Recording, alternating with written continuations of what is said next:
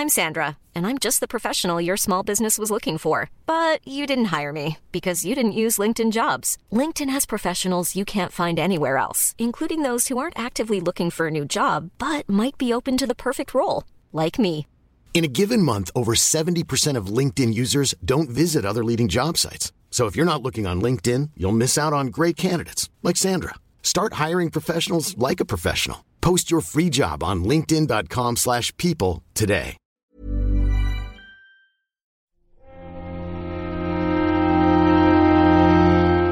Muy buenas a todos y bienvenidos a El Nexo, una serie de pequeñas reflexiones sobre la actualidad del videojuego.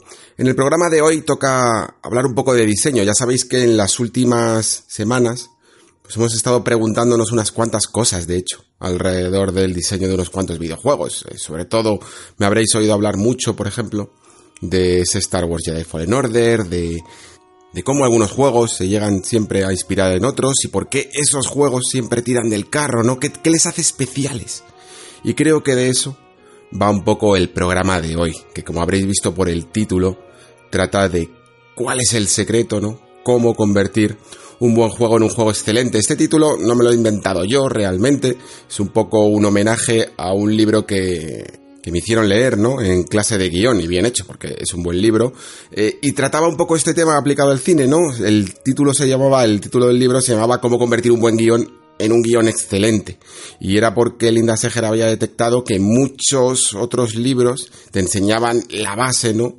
Los patrones que puedes, digamos, replicar para crear una buena historia, para estructurarla bien y que se podían estudiar, pero siempre había un plus que era muy complicado de, de hacer entender, ¿no? Que era casi algo que se tenía y que no se tenía, que era una cosa más intangible de lo que una lección clásica puede llegar a, a darte, ¿no? Y creo que los videojuegos pasa un poco lo mismo. Creo que también hay algunos videojuegos que tienen algo que sabemos valorar, no importa cuánto te dediques a, a estudiar el videojuego o si te dedicas sencillamente a disfrutarlos, pero todos sabemos que hay algunos videojuegos que tienen algo especial, casi mágico, y que no sabemos qué es, no sabemos explicarlo, lo ponemos nombres de todo tipo, desde mecánicas, sistemas, jugabilidad, incluso lo llamamos por aquí, pero que no sabemos exactamente definir y mucho menos replicar. Y ya no nosotros, sino que muchos otros estudios pueden intentar replicarlo y a veces les sale mejor o peor resultado, ¿no? Hay una frase con la que me gustaría comenzar, que es de Sid Meier, que hizo en una de estas Game Developers Conference, que me parece muy interesante para comenzar, como digo, porque dice que los videojuegos son una serie de interesantes decisiones, ¿no? Y creo que es verdad.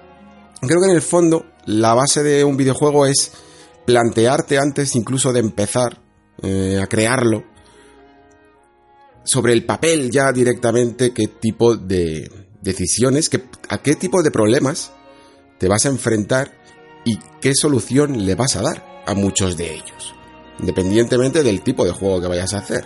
Pero en el momento en el que tengas que construir una serie de niveles, tengas que construir una serie de recorridos, una serie de sistemas de combates, todo te va a plantear una pregunta, te va a plantear un problema que tú puedes solucionarlo de maneras muy distintas a la manera que tiene otra persona de solucionarlo, ¿no?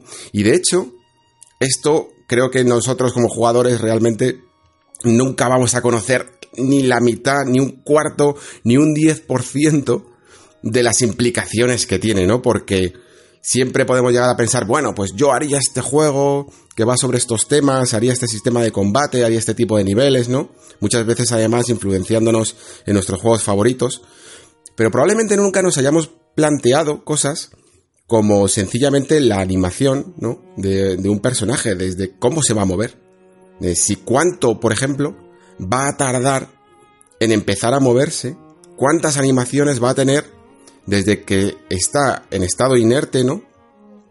hasta que empieza a moverse en el momento en el que nosotros movemos el stick izquierdo. Y cuánto incluso va a tardar en detenerse también. ¿A qué velocidad se va a mover? Y cada una de esas pequeñas decisiones, por supuesto, como dice Sid Meier, que son interesantes porque va a definir mucho tu juego. si a lo mejor te recreas en hacer un montón de animaciones desde que tu personaje está inerte hasta que empieza a correr, pues puede ser muy realista, ¿no? Pero también va a tardar más en empezar a moverse y por lo tanto puede generar un ritmo un tanto lento. Lo mismo ocurre con la animación de detenerse, ¿no? Puede ser muy realista y por tanto tardará mucho más en detenerse y eso lo tienes que tener en cuenta cuando a lo mejor te, es un juego de plataformas y puedes encontrarte con un vacío, ¿no? Y para detenerte hay juegos que lo hacen instantáneamente en el momento en el que se toca el stick, en el que se deja de tocar el stick, y otros juegos que tienen su pequeño freno antes de que el personaje se detenga. Pues eso requiere de una solución. Y esa solución nunca es mejor una que otra. Creo que todas son válidas, pero sí que creo que todas tienen que ser elegantes, ¿no?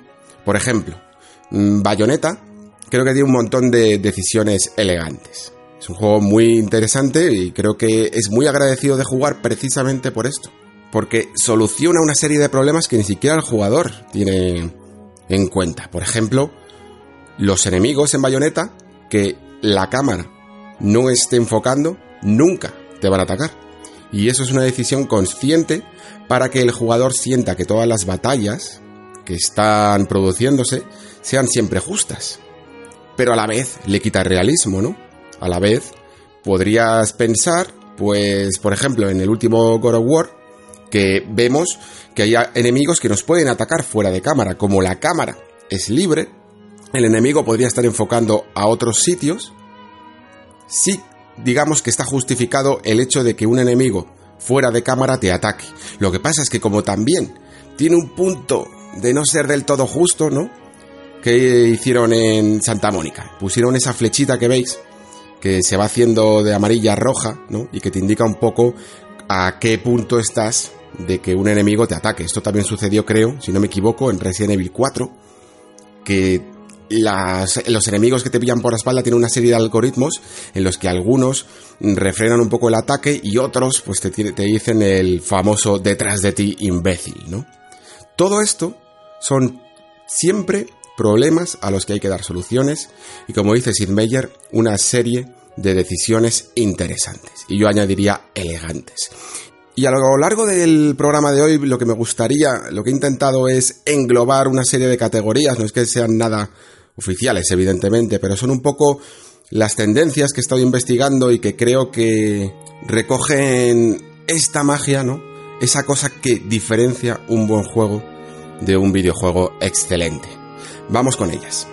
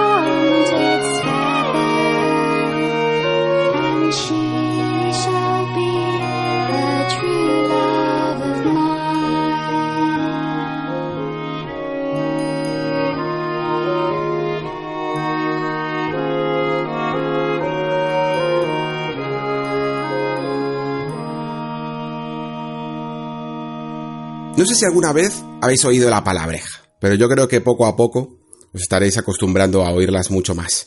Porque aunque el origen del game feel tiene ya un tiempo, pero últimamente sí que se va incorporando un poco más a nuestro vocabulario, ¿no? De los videojuegos. ¿Qué es el game feel? ¿Qué es esa cosa que aquí en español digamos que la podríamos traducir un poco como sensación de juego, aunque no sé exactamente si es capaz de recoger lo que quiere decir eh, en el idioma inglés, ¿no? Pero en el libro de Steve Swing que he estado mm, leyendo estos días, la verdad, ya sé que me habéis dicho que cuando menciono un libro os diga un poco si lo recomiendo o no, y este, en este caso me cuesta un poco porque la verdad es que este libro de Game Field de Steve Swing, no os voy a engañar, es, aburrido, o sea, de leer. No, yo no, yo no me he venido aquí a leer este libro realmente para divertirme, ¿no? Eh, leyendo un libro sobre videojuegos, pero mm, sí que es algo que tengo que hacer porque es un libro que tiene mucha información. Eh, ya os digo, no, no es divertido de leer, pero sí muy interesante porque tiene un montón de conceptos que yo creo que merece la pena eh, saber en algún momento cualquiera que esté un poco interesado en diseño de videojuegos, ¿no?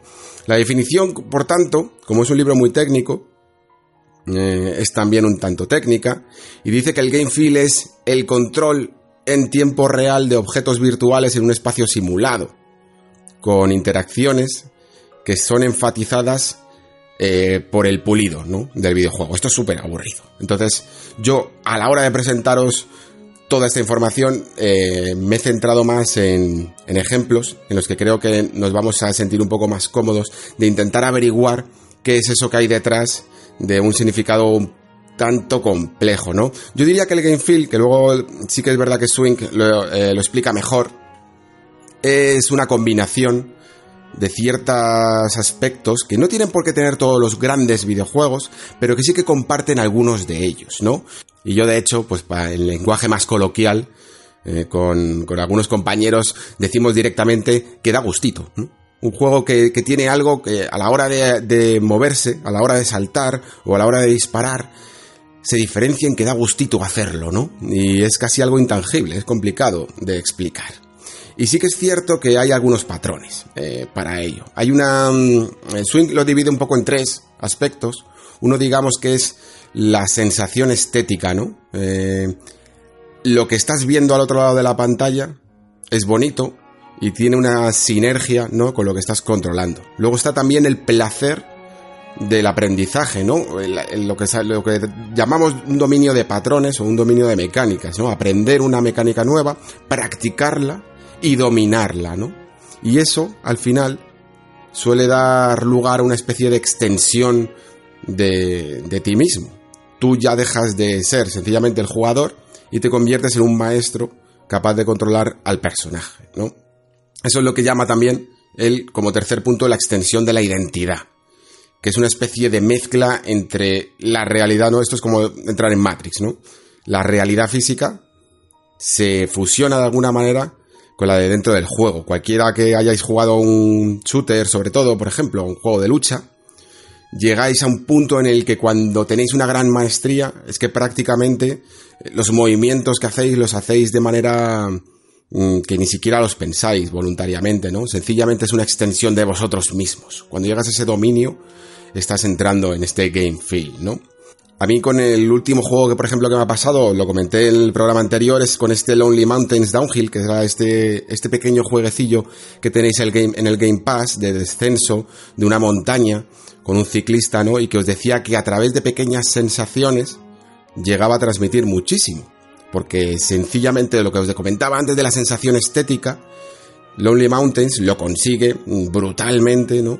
Gracias a, a pequeños sonidos que tiene de interacción la bici con, con la montaña, la hora, a la manera de frenar, la pequeña brisa, la ausencia incluso de música enfatiza esos momentos en los que la bici derrapa y luego por supuesto un control muy muy preciso de cada uno de los giros que tienes que hacer porque tiene una perspectiva isométrica y sobre todo a la hora de cómo posicionar la bici con respecto a los saltos que tienes que hacer para no despeñarte por la montaña, ¿no? Pues esto lo acerca al game feel. El eh, autor del libro, Steve Swing, lo define un poco así. Dice que, mm, que el game feel es como el elefante en la habitación, ¿no? Que los jugadores lo saben, que los diseñadores lo saben, pero que nadie habla de ello. bueno, yo hoy, hoy estoy con esto y me va a costar un montón porque, como os digo, es un, es un concepto casi intangente, ¿no? Que es difícil eh, definir. De hecho, yo creo que el ejemplo, la mejor manera de definir este feel, lo consiguió en su momento Blambier, que son estos creadores de Luftrausers y de Nuclear Throne, a través de un vídeo en el que enseñaban cómo ellos enfatizaban cada una de sus mecánicas, porque estos juegos son tan llamativos, ¿no? Pues porque cogen en el fondo una idea mm, relativamente básica, ¿no? El Luftrausers es este juego de shooters de naves en la Segunda Guerra Mundial o algo parecido, ¿no? En el que tenemos que ir de izquierda a derecha por todo el escenario eh, disparando al enemigo, ¿no? Con una serie de inercias que tiene nuestra nave. Y Nuclear Throne, pues yo creo que todo el mundo lo conocéis, ¿no? Es este roguelike eh, de disparos tan intenso. Y los dos juegos tienen una mm, forma de representar cada una de las acciones que yo le llamaría incluso enfatizada. Digamos que tanto en Luftbrowser como en Nuclear Throne lo que vemos es que cada uno de los inputs, cada uno de, los, de las acciones que hace el jugador se enfatiza muchísimo dentro del videojuego. Una explosión siempre hace que la cámara tiemble, por ejemplo. En algunos momentos, cuando uno de nuestros disparos eh, choca o elimina, elimina, una nave o un enemigo, hay algunos pequeños frames, ¿no? Que enfatizan que al detener al enemigo y congelar prácticamente la imagen, enfatizan más el contacto, el golpe que le hemos dado con el arma, ¿no? Y luego, por supuesto, todos los efectos adyacentes que se le pueden eh, añadir. La cuestión es sentir siempre el máximo feedback, ¿no? Eh, y esto es un poco incluso lo que hacía Call of Duty. No sé si os acordáis. Incluso yo creo que solo se llevó al multijugador. Se sentía mucho más una sensación de feedback al acabar con el enemigo. Porque el disparo no solo era apuntar con la mirilla y disparar, sino que tenía un pequeño sonidito, no sé si os acordáis, que hacía como... que era cuando em, impactaba una de tus balas en el enemigo y te daba un feedback añadido que hacía que sintiera muy bien. E incluso casi como estos experimentos de ratas de laboratorio, pues cada vez que volvíamos eh, a, escuchar ese sonido, nos generaba un pequeño placer, porque lo habíamos asociado con una gran muerte, ¿no? Con una muerte a, otro jugador. Aparte de incluso la cruz, ¿no? Que, señala la mirilla, veíamos incluso otra pequeña cruz de que habíamos dado en el, en el blanco. Y también enfatizaba aún más las acciones de, haber disparado correctamente. Pues esto es el game feel. Son ese, pequeño feedback extra que hace que un juego se sienta mucho más pulido que otras experiencias. Al final, pues se trata de esto, de conseguir el mayor feedback posible. En, es, es, lo que ocurre también en la vida real. En la vida real, nosotros quizá porque estamos demasiado acostumbrados a sentir todo lo que no hay, hay a nuestro alrededor. Nosotros no estamos pensando conscientemente que estamos sentados en una silla, que tenemos unos cascos puestos, no sentimos ni siquiera la ropa como nos roza con el cuerpo, ¿no? Pero, sin embargo, inconscientemente, son sensaciones que tenemos y que hacen que todo lo que ocurre a nuestro alrededor sea mucho más real. Si no sintierais los cascos que os estáis poniendo, la ropa o el peso, eh, el peso que estás poniendo en la silla, la propia silla, apoyándote en la espalda, todos estos factores tendríais la sensación de que algo falla, ¿no? Y precisamente porque lo sentimos en la vida real, el videojuego que, no deja de ser una simulación que intenta evocar las mismas sensaciones que tenemos en la vida real, cuando, cuanto menos de ellas percibimos, más tenemos la sensación de que nos encontramos ante un, ante un engaño. Y por eso es tan importante añadir feedback a los videojuegos, ¿no? Y de hecho, por ejemplo, eh, por poneros un, ejemplo un poco más actual, creo que es una de las razones por las que está gustando tanto Death Stranding, ¿no? Death Stranding en el fondo, ¿qué hace? Creo que va un poco en contra de esa sensación casi la podríamos llamar flotante, ¿no? Que tienen algunos videojuegos de exploración y de mundo abierto. Porque al final es un mundo muy amplio, eh, muy largo de explorar, que tiene un montón de imperfecciones, porque tiene un montón de rocas, un montón de montañas. Todos estos mundos abiertos eh, tienen una gran cantidad de objetos y de detalles. Y creo que los diseñadores, para que no sientan que el mundo entorpece tu paso, ¿no?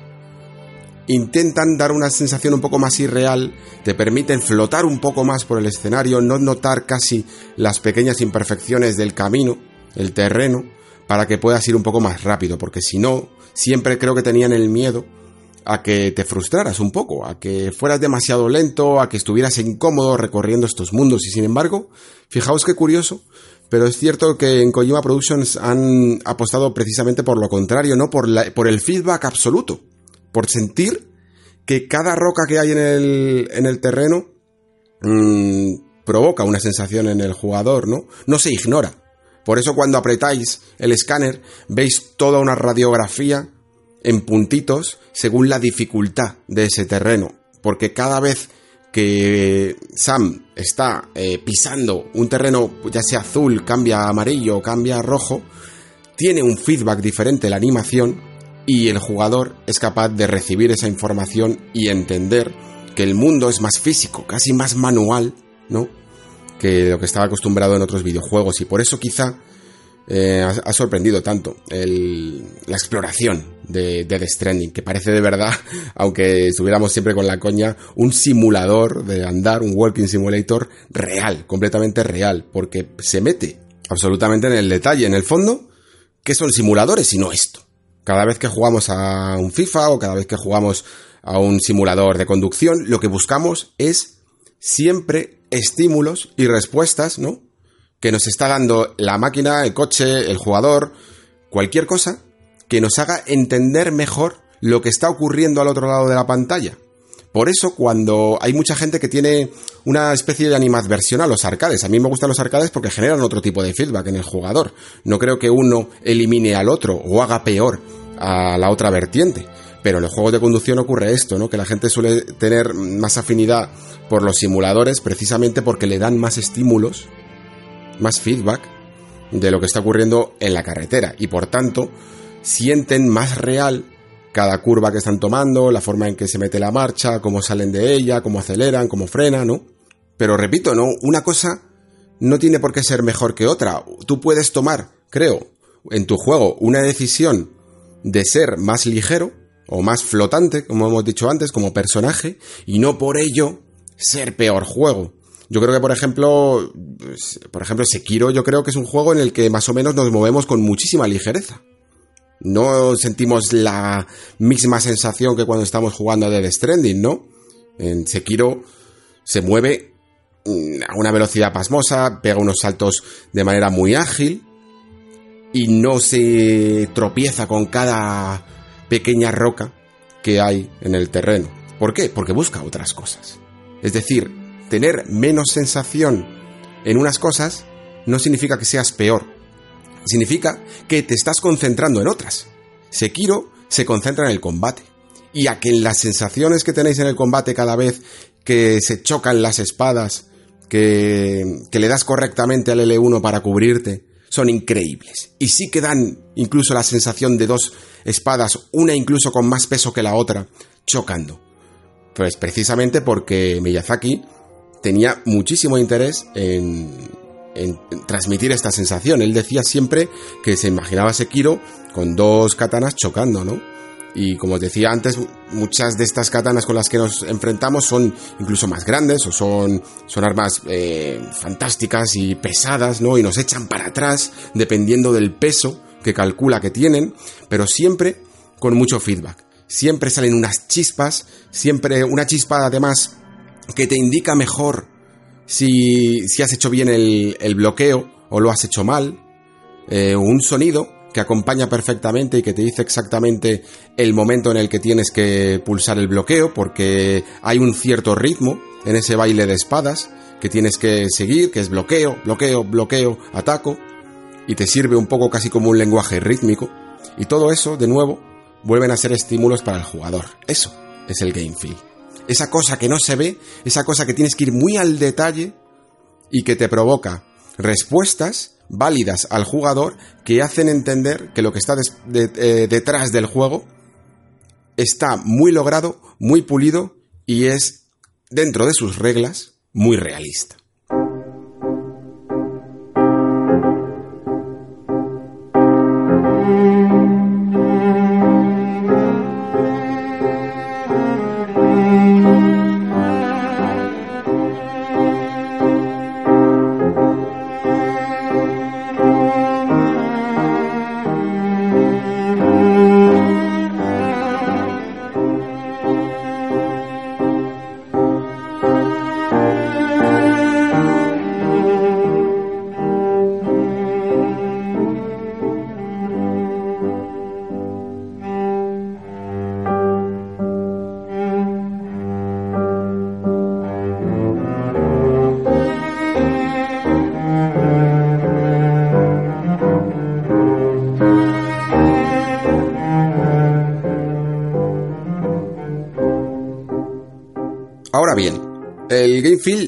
Lo es todo. Yo sí que oigo algunas veces como que si esto fuera la panacea, ¿no? Eh, eso inalcanzable o que todo videojuego debe aspirar a conseguir y creo que creo que no hace falta, creo que también se puede conseguir un juego excelente, ¿no? Mediante mediante otras técnicas que no tienen que ver exactamente con el game feel o con lo que hemos definido como game feel o, Steve Swing define en su libro así, ¿no? Eh, por ejemplo, se hablaba en el programa de la identidad de esto mismo, ¿no? De cómo sentimos que nosotros, cuando estamos interpretando o controlando a un personaje, nosotros somos ese personaje. Os ponía el ejemplo este del coche, ¿no? Que tú cuando vas conduciendo con un coche, tienes un accidente o lo que sea, eh, tú dices, me he chocado.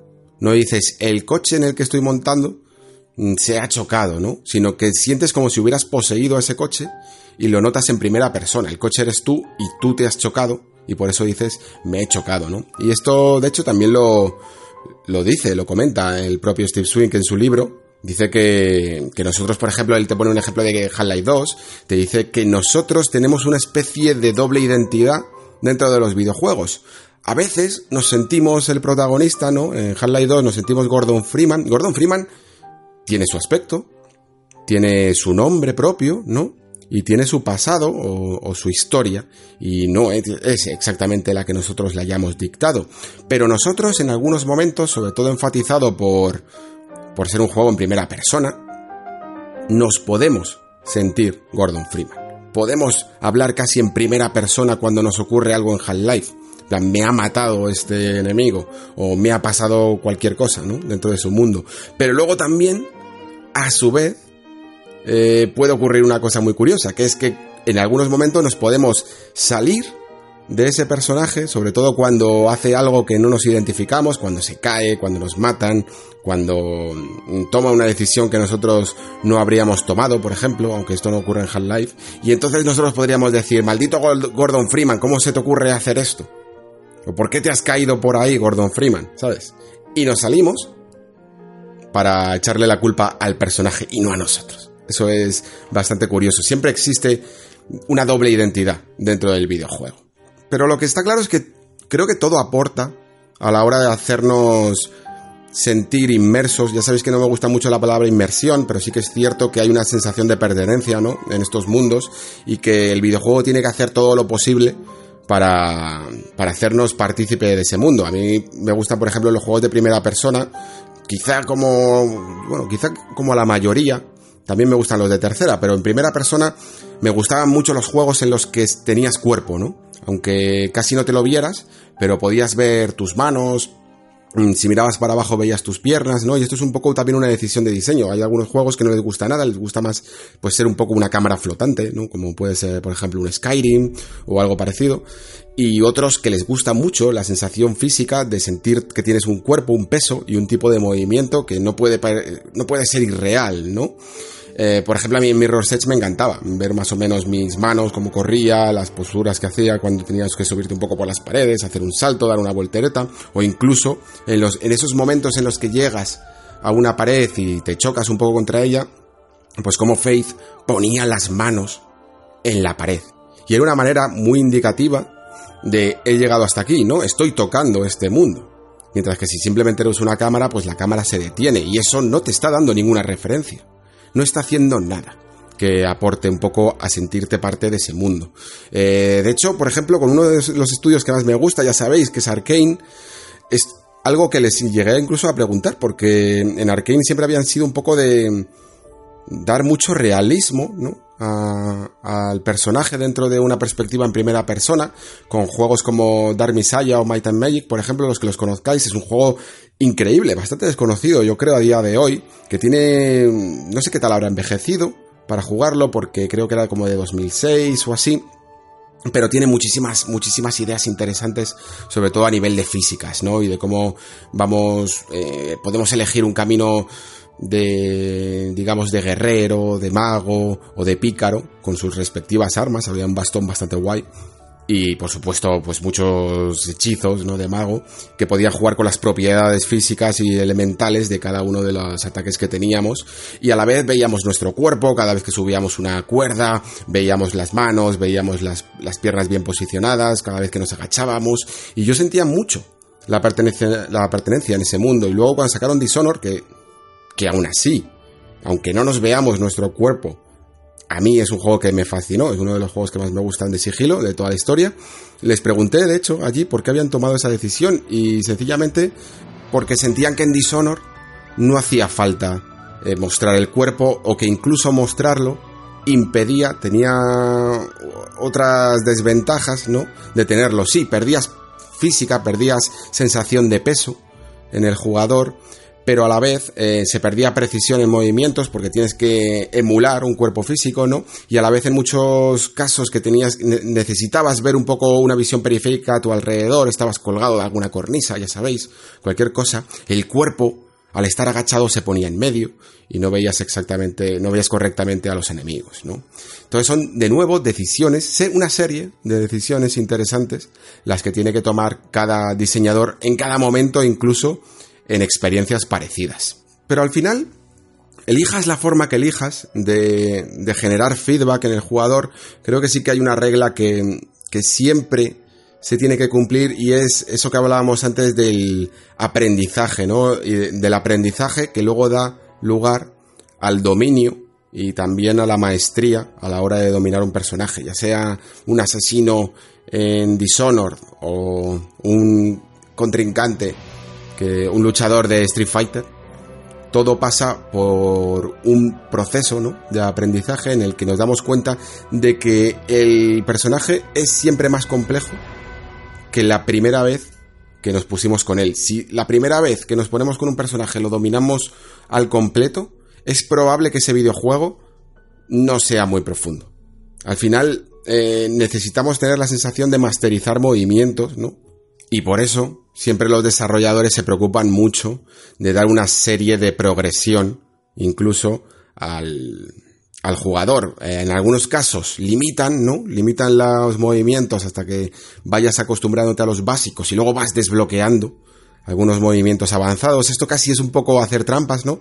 Porque creo que lo que mola incluso de un personaje es cuando lo tienes todo desbloqueado desde el principio, pero tú todavía no eres capaz de hacerte con, con los mandos, ¿no? Todavía no eres capaz de usar todas las combinaciones y todas las cosas que puedes hacer. Y esto es casi como... Mm, ¿Sabéis eso que ocurre en Assassin's Creed? Que te hablan de que cuando estás manejando a tu antepasado, vas, el efecto sangrado creo que se llamaba, vas recordando o vas aprendiendo eh, todas los, eh, todos los movimientos, todas las habilidades que era capaz de hacer tu antepasado y por eso luego en la versión del futuro son capaces de pegar esos saltos y de comportarse exactamente igual, porque van como imprimiendo los movimientos en, en, ellos mismos. Pues esto es un poco igual. Poco a poco vamos dominando y dominando todo eso que es capaz de hacer nuestro personaje. Y creo que es súper importante que todo personaje que controlemos en los videojuegos de alguna manera tenga suficiente profundidad como para hacerse, hacernos sentir que hay un desarrollo en el mismo, ¿no? En los shooters, de hecho, ocurre algo muy, muy interesante, yo creo, porque al final, ¿en qué se basa eh, un, un shooter, incluso los más populares? Sencillamente en un juego de puntería, ¿no? Y la puntería es prácticamente infinita. Es decir, todo el mundo es capaz de, de, apuntar y disparar un arma en un juego, ¿no? Y cada uno lo hará con mejor habilidad o con peor habilidad. Y no depende de las habilidades del personaje en cuestión, depende de la habilidad de la coordinación ojo-mano incluso, que tenga el jugador, ¿no? Y hay gente que es increíble y que es profesional y que tiene una capacidad de respuesta, unos reflejos y una puntería excelsa. Y luego hay otros que no son capaces de llegar a tanto, ¿no? Y por eso, incluso, fijaos, yo que esto es quizá una teoría personal, ¿no?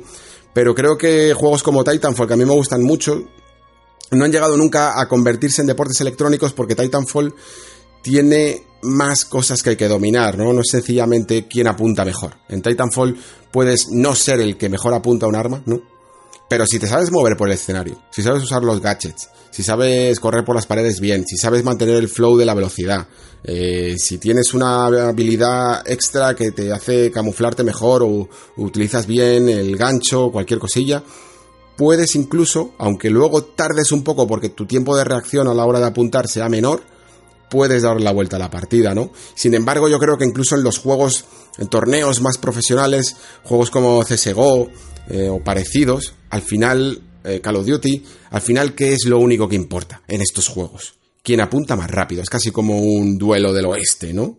Y cuando incluso un juego ha intentado añadir algo más, no lo ha conseguido. Por eso vimos ese retroceso de Call of Duty que intentó añadir mecánicas tipo Titanfall y, ha terminado por eliminarlas, ¿no? Porque de alguna manera creo que en los jugadores profesionales solo se quieren em, medir en una misma habilidad. ¿Quién es el más rápido disparando? Básicamente. Pero el resultado final es siempre el mismo, ¿no? Que hay un, hay un progreso.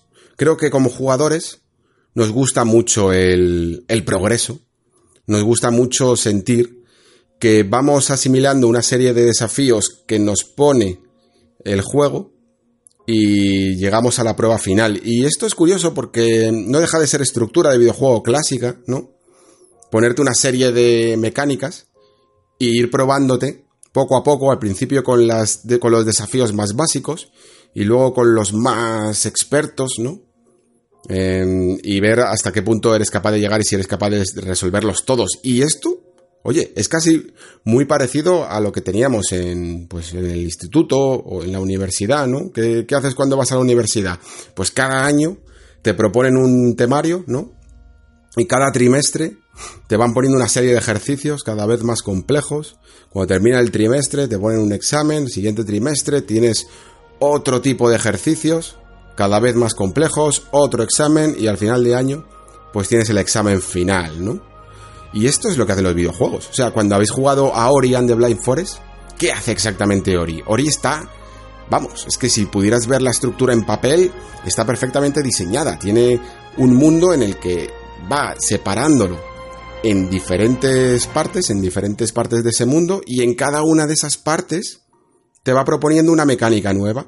En algunos momentos incluso utiliza eh, mecánicas que ya te he enseñado antes, pero siempre se pone a juguetear con una mecánica nueva. Y por eso, por ejemplo, esa, ese momento del árbol en el que tenemos que, escapar es tan icónico de, de Ori, ¿no? Porque quizá es el, el, el, que ha conseguido la mecánica más atractiva de todas, que es esta en la que tenemos el poder de detener un momento el tiempo y salir impulsados, le decimos una dirección y salimos impulsados a la contraria. Y eso nos permite, pues, dar unos saltos mucho más complejos, ¿no? Que sencillamente rebotar en las paredes. Podemos hacer una especie de doble salto. Y como digo, es casi la mecánica que mejor funciona porque también de nuevo es la que produce mejor feedback en el jugador y además durante todo ese mundo en Ori nos han estado enseñando cómo sacarle el máximo partido a esa mecánica. Nos han puesto en todo tipo de exámenes para ver si la conseguimos dominar. El juego nos está preguntando todo el rato si hemos sido capaz de dominar este puzzle esta manera de saltar, esta manera de saltar in extremis. Y luego llega el examen final y se nos coloca en una vertiginosa escena de escapar de ese árbol, ¿no? En el que todo lo tenemos que ejecutar eh, al, al milímetro. Todo tiene que salir a la perfección. Evidentemente, Ori es un juego relativamente difícil y siempre al final la vamos a liar y tendremos que, que reiniciar. Pero en el árbol, mientras que en Ori siempre se nos daba la oportunidad de marcar incluso nuestro punto personalizado de control y empezar ahí cuando nos mataban, en el examen final que es el, la escena de escape de este árbol, no podíamos hacer eso. Siempre empezábamos desde el principio. Aquí no había checkpoints, aquí no había trucos que valieran. Teníamos que aprobar a la primera, ¿no?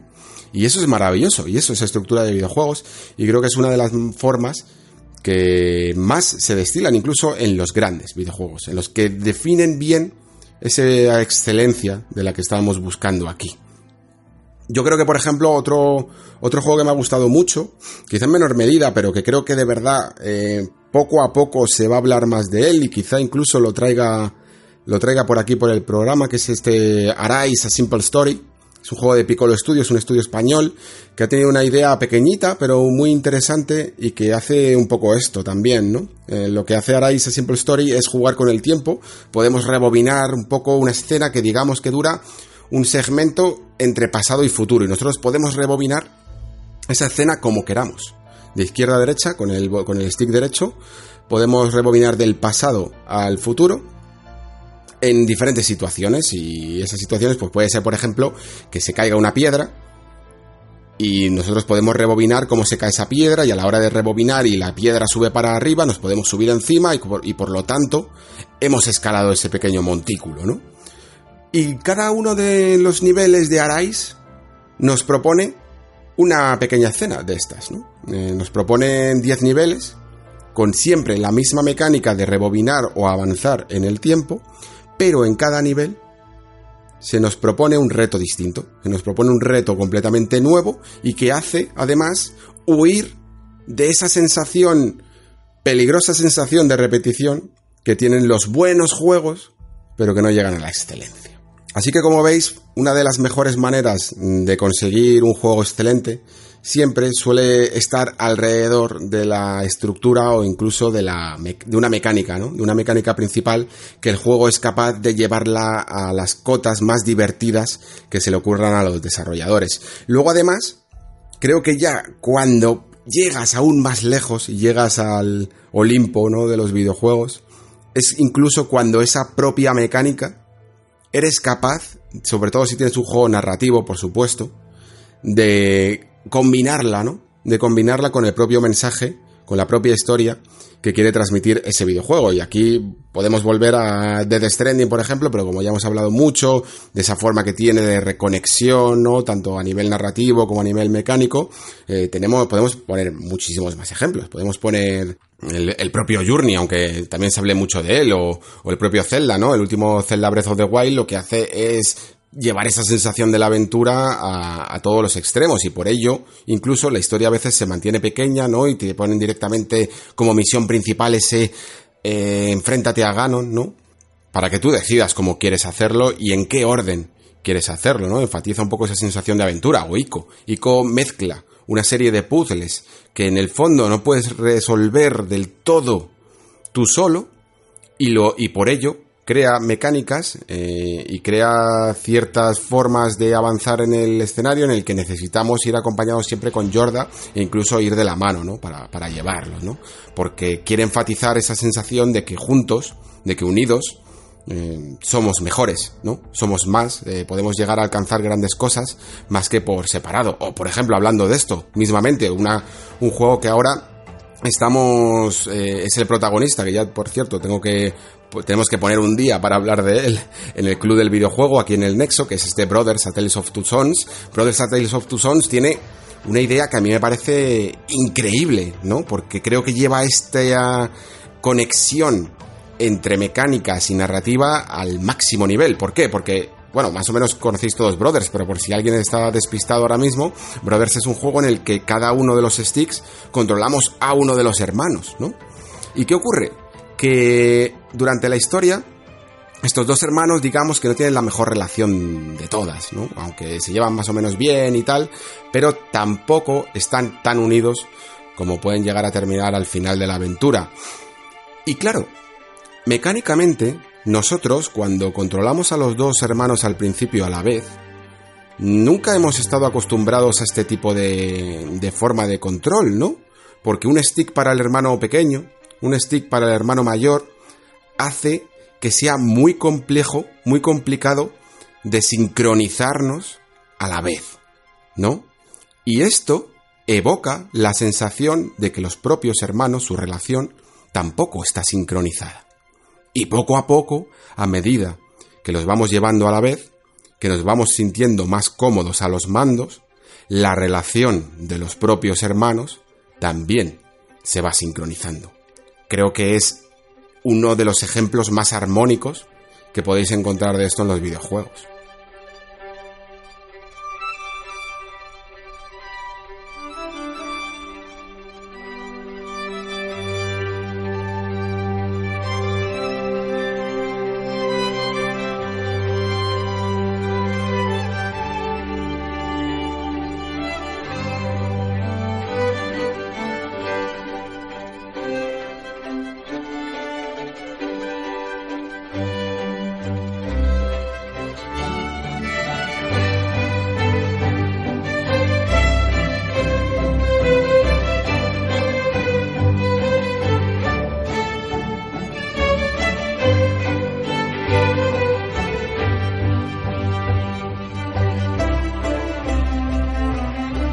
Último que os estaba contando, en el fondo tiene también que ver mucho con esa palabreja ¿no? que nos hemos sacado también de la manga, que nos gusta de vez en cuando sacar, que es la kinestesia, ¿no? La kinestesia no deja de ser esa relación que tiene el jugador con el mando, ¿no? Y también funciona cuando el mando, la configuración de, los controles de un videojuego que nos permiten eh, manejar a un personaje, funcionan también como expresión del propio jugador.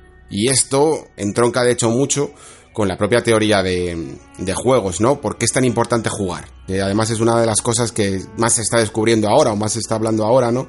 De que es importante que los niños jueguen, es importante que los niños aprendan a, a través del juego. ¿Por qué? Porque jugar es lo que te permite en un entorno seguro, ¿no? En un entorno mm, relativamente controlado, te permite probar cosas nuevas y el ser humano creo que desde que nace lo que intenta siempre, y lo podéis ver en los niños pequeños sobre todo, es probar, ¿no? Hasta dónde está el límite de lo que puede coger, de dónde puede ir. Eh, siempre está probando límites, ¿no? Y la manera más segura de hacer esto es con el juego. Y por eso incluso, yo, vamos, yo diría que, a nosotros nos gustan los videojuegos precisamente por eso, porque son entornos seguros de, expresarnos eh, como jugadores. Y lo que más deseamos como jugadores es precisamente qué podemos hacer en el juego. Es una de las grandes preguntas que siempre tenemos, ¿no? ¿Qué podemos hacer?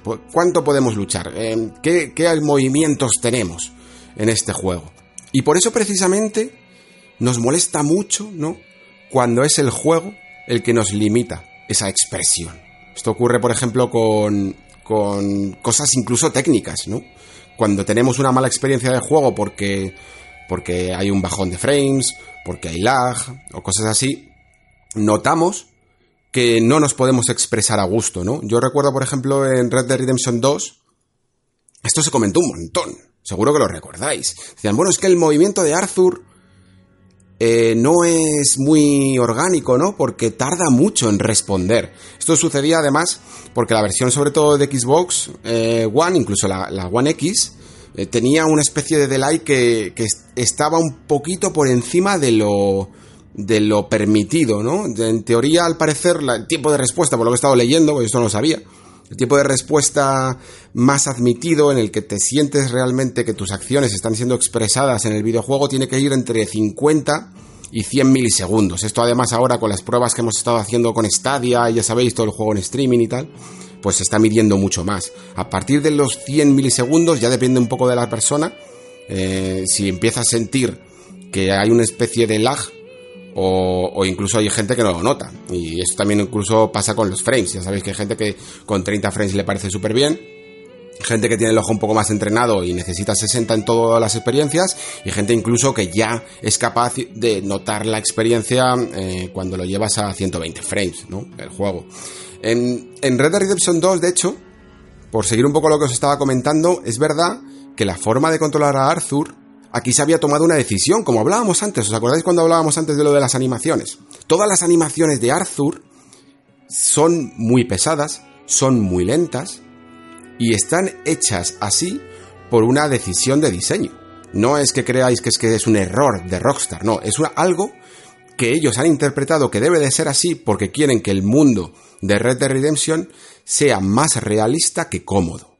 Es decir, que cada vez que tienes que moverte por una casa, que yo sé que es un poco incómodo, eh, la manera que tiene de abrir todos los cajones, que tiene lento, la manera que se tiene que dar la vuelta, a veces se queda un poco pillado, se choca con no sé qué, tarda en responder, tiene un cierto peso el cuerpo de Arthur, el caballo también. Eso se hace porque estéticamente es más realista, pero entiendo también que muchos jugadores noten que jugablemente es mucho más incómodo porque es menos rápido, es menos ágil, responde peor a los mandos y aquí no se puede conseguir muchas veces las dos cosas. Tienes que elegir una y Rockstar ha apostado por, la, por el realismo porque está desarrollando una experiencia realista, ¿no?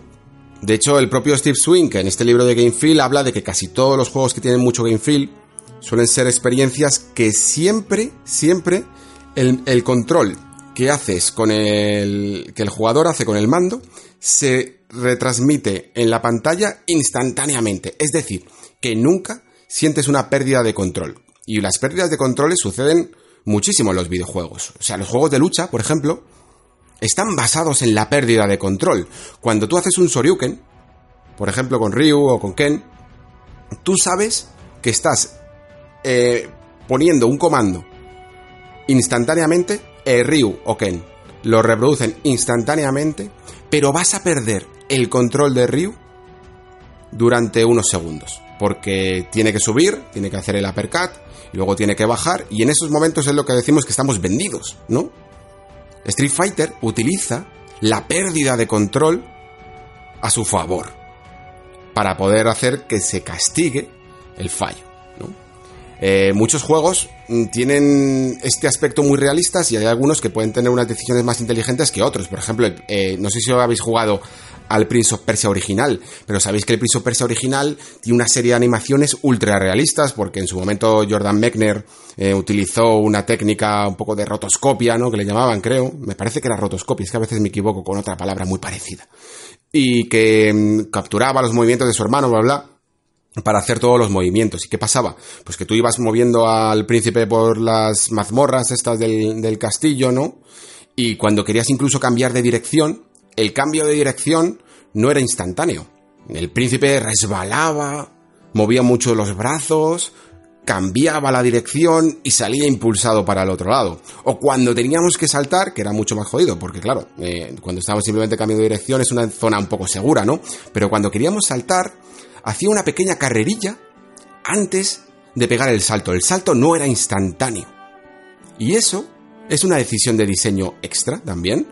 Tú puedes elegir si cuando pulsas el botón en ese momento, en ese preciso instante, quieres que el, que el personaje salte, o si prefieres crear un pequeño minijuego en el que el jugador tiene que prever que el personaje va a necesitar una carrerilla para, para saltar. Y hay gente que le gusta mucho esto porque le parece un desafío extra, y hay gente que no le gusta nada porque no permite expresarse en el momento idóneo, ¿no? De cuando, de cuando el, el, príncipe estaba saltando, ¿no? Otro ejemplo, el Assassin's Creed, a mí esto me ponía muy nervioso, por ejemplo, en Príncipe de Persia me gustaba, en Assassin's Creed, en unos que, vamos, más o menos entre los primeros, ¿no? Entre Assassin's Creed 2, Hermandad, hasta, bueno, hasta Unity, yo diría incluso, teníamos un sistema de combate que era un poco, que a mí no me gustaba en absoluto. ¿Por qué? Porque desde que tú apretabas el botón de ataque hasta que el asesino de turno hacía el ataque, se recreaban tanto en las animaciones que lo ralentizaban. Era exactamente lo, lo, opuesto a lo que suele hacer, por ejemplo, un juego de Platinum, ¿no? Un juego de Platinum lo que quiere es darte feedback instantáneo. Que cada vez que tú decidas qué botón pulses, tengas una, una reacción de ese personaje, una forma de expresarse de ese personaje, ¿no? Y por eso sientes esa sinergia tan buscada en este tipo de juegos. De hecho, es una de las razones, yo creo, por las que Bayonetta gusta tanto. Porque incluso en. Yo creo que en Devil May Cry se castiga más o, al jugador porque es una cierta herencia también de Capcom, ¿no? De lo que he hablado antes de, Street Fighter. Hay movimientos que hace sobre todo Dante que son un poco más pesados, tarda un poco más, se recrea más en el, en el movimiento o en el ataque. Y sobre todo, se castiga más al jugador que se le pide ser muy técnico con los combos y hacerlo perfectamente por haberlo memorizado que si. Y, puede ser castigado si está recreándose en un combo y le viene un ataque por otro lado y no lo puede controlar, no lo puede parar, ¿no? Mientras que en Bayonetta siempre tenemos el comodín, ¿no? El comodín del esquive. El esquive siempre funciona. El esquive en Bayonetta cancela animaciones.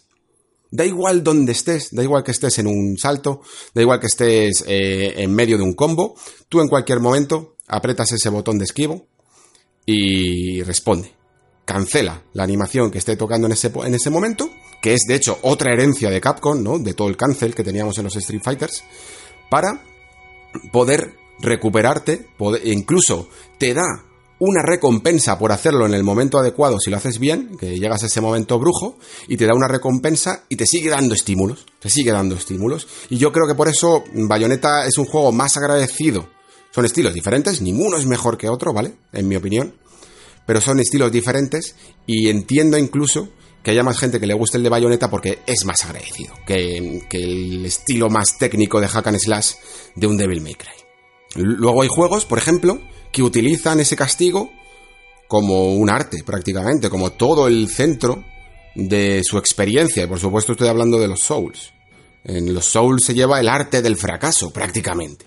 Souls, de hecho, también es un juego en el que tú puedes pulsar en cualquier momento un ataque y tiene unos frames de animación, ¿no? Y en esos momentos en los que se está atacando, no lo puedes volver a controlar. No puedes volver a controlar al personaje. Y todo Dark Souls, prácticamente, se basa en ese baile de aprender a responder al ataque enemigo y de no generar falsas animaciones que no consigan acertar al, al enemigo, ¿no? No atacar cuando no hace falta. Evitar el machaqueo del botón, que esa es otra de las cosas que suceden cuando un juego es muy eh, tipo bayoneta, por decirlo así, se tiende incluso a machacar el botón, ¿no? Cuando tienes muchas respuestas, porque rápidamente en cualquier momento puedes parar de machacarlo y hacer otra cosa. En los juegos tipo Souls, lo que se busca es ese fallo, ¿no? Y precisamente además, gracias a ese fracaso, se consiguen otros estímulos. mientras que otros juegos siempre se nota como algo negativo, como un castigo al jugador, en el Soul siempre se habla de esta manera de levantarte de nuevo y de volver a intentarlo. El juego busca siempre mm, darte el reto idóneo para que superes todos esos castigos, te levantes de nuevo, ¿no? Y sigas adelante. Esto lo hace de hecho también Celeste. Celeste a través incluso del, de la otra parte de la balanza. Eh, no hay ningún tipo de frames en los que no podemos controlar a Celeste. A Celeste la podemos controlar en todo momento. Y aún así tendemos muchas veces al fallo porque es un juego muy difícil. Pero es que Celeste va precisamente de la superación, ¿no? Es otro juego de los que hablábamos antes cuando se hablaba de Brothers y tal. En el que se mezcla mucho el mensaje con las propias mecánicas del juego. Todo Celeste va de superar un poco la ansiedad, ¿no? De superar el miedo a, las cosas que son demasiado difíciles, ¿no? A esas montañas que se ponen en nuestra vida y que no nos dejan avanzar, ¿no? Y lo que nos está diciendo además Celeste es, en plan, tienes todos los controles precisos, al instantáneos, que quieras para poder superar esta montaña. Lo único que necesitas, y además tienes todas las vidas que hagan falta. Y ni siquiera tienes castigo de una carga que tengas que esperar, como, como en Bloodborne o como en los Souls, ¿no? Aquí la, la, la muerte también eh, es un reseteo instantáneo. Es decir, tienes todas las armas necesarias para superar esta montaña. En esta forma de expresarse del jugador, de hecho, hay un, hay un estilo de juegos que, valga la redundancia, se basan en el estilo. Y quizá no son muy, no son muy mm, estudiados o, aunque sí que son reconocidos, pero no se le presta tanta atención y yo creo que está muy bien, porque normalmente el estilo es algo que siempre es un desafío extra nunca te va a impedir seguir adelante si no juegas con estilo, ¿no? Pero jugarlo con estilo significa absolutamente todo. Eh, yo, por ejemplo, aparte de que nunca entenderé la injusticia de por qué el último SSX no se habla más de él, porque me parece un gran juego y que te permite tener muchísimo estilo a la hora de, de generar tus combos según vas haciendo el descenso en Snow. Pero juegos como Burnout, creo que también son juegos de estilo. Juegos como Bulletstorm. Bulletstorm, por ejemplo, era un shooter que tenía este girito de que todo lo que podías hacer te daba puntos. Casi lo, asemejaba a un arcade, ¿no? Es el Devil May Cry, de hecho, yo creo, de los shooters. Devil May Cry precisamente no se basa solo en superar los distintos niveles, que lo puedes hacer y es perfectamente lícito, pero también importa la ansiada nota, y la ansiada nota se basa sobre todo en el estilo, ¿no? Bulletstorm llevaba esto a los shooters y por eso te generaba eh, un montón de dinámicas con un látigo que tenías y con la patada y no solo con las armas, para que todo lo que pudieras hacer con los enemigos fuera mucho más espectacular que sencillamente dispararlos a la cara y ya está. Pero bueno, mm, como digo, aunque no lo entiendo, puedo, por otro lado, eh, entender que sí que hay ciertos jugadores que les da igual porque lo que, lo que quieren es superar el desafío que les da el juego y no un desafío adyacente, ¿no? No se quieren probar a sí mismos o al menos necesitan que el juego se lo exija, ¿no? No les vale sencillamente con los logros o con las puntuaciones en letras que nos suelen dar este tipo de juegos. Y por ello quizá creo que hay un tipo de juegos que suelen calar mucho en el jugador, que suelen gustar mucho, que son estos simuladores inmersivos que se llaman, aunque eh, a lo mejor algunos de vosotros no conocéis la, palabreja, pero se usa bastante, estos immersive sims tipo Deus Ex, ¿no? Que te permiten jugar, expresarte de nuevo eh, como tú quieras, a través del estilo de jugador que eres tú. Pues si eres un, jugador muy centrado en la acción, mm, puedes hacerlo. Eh, eh, directamente con, con, las armas, ¿no? O si eres un jugador más de sigilo, pues puedes infiltrarte en cualquier lugar y sin casi matar a nadie. O también puedes ser un jugador inteligente y hacerlo todo mediante el hackeo de determinados dispositivos. O también puedes ser un jugador muy elocuente y tener una labia que, te, que hace que puedas abrirte las puertas directamente dialogando con, con todos los enemigos, por decirlo así, de la aventura. Y está muy bien, porque creo que es una manera de dejar expresar al jugador el tipo de jugador que quiere ser. Creo que, de hecho, ya os lo he dicho, que Cyberpunk 2077 creo que tira para esto. Creo que tira para intentar hacer un poco lo mismo que hizo Deus Ex, pero en un mundo evidentemente más abierto y entendemos que también más complejo, ¿no?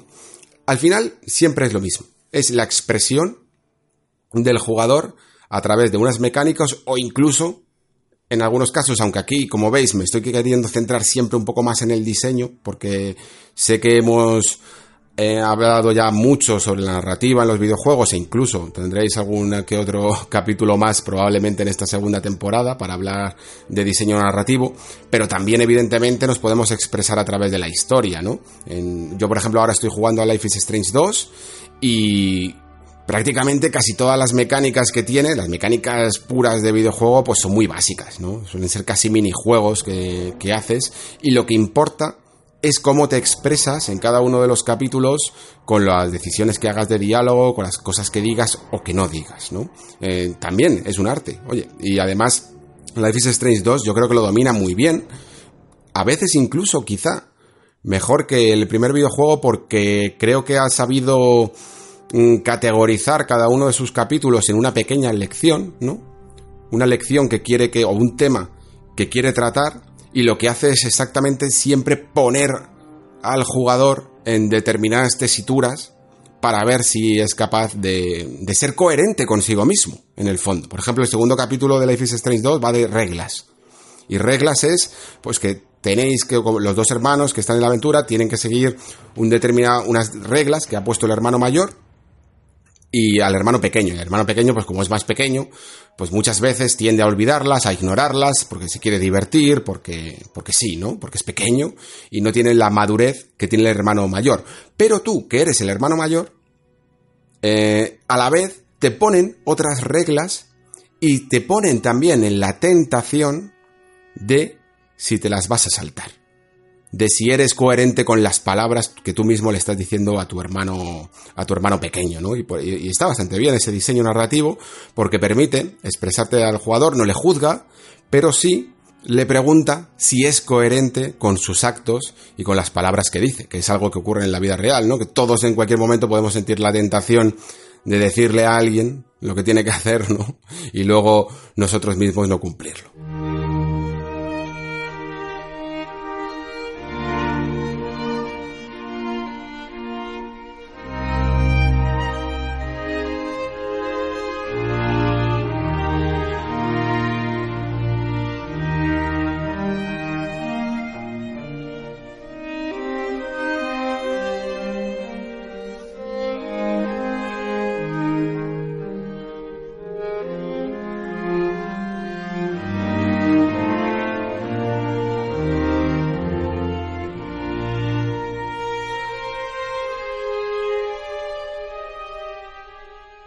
El último punto que me gustaría comentaros para convertir un buen juego en un juego excelente, yo creo que es el ritmo, ¿no? Creo que además en la época actual, y yo entiendo que quizá porque hay más determinados tipos de jugadores, pero es algo que hemos hablado mucho incluso en los comentarios del Nexo. Sabéis que muchos de vosotros me decís que no tenéis tiempo o que incluso dejáis juegos, abandonáis juegos a la mitad. Y muchas veces Parece que lo excusamos por esa falta de tiempo, pero también creo o quiero creer que es por una cierta falta de interés. Ese juego nos ha llamado la atención mucho al, principio, pero puede que vaya teniendo capítulos menos trabajados o decisiones que hagan el juego más repetitivo y que no consiguen atraparnos hasta el final. Y al final, pues lo abandonamos y preferimos casi empezar algo nuevo por la propia novedad, por ver qué nos ofrece, pero entre esa dicotomía que hay entre el número de horas que parece, la cuota de horas que parece que tienen que cumplir todos los juegos, que cada vez parece incluso más extensa, y a la vez, por ser extensa, caen en la tentación de repetir y repetir mismas mecánicas, sin darle cierta variedad, pues ocurre que muchas veces estos juegos se abandonan, se vuelven repetitivos y aburridos, ¿no? Yo de hecho, fijaos el, ejemplo que os ponía antes de este Arise, a Simple Story, ¿no? El que os comentaba que podíais rebobinar atrás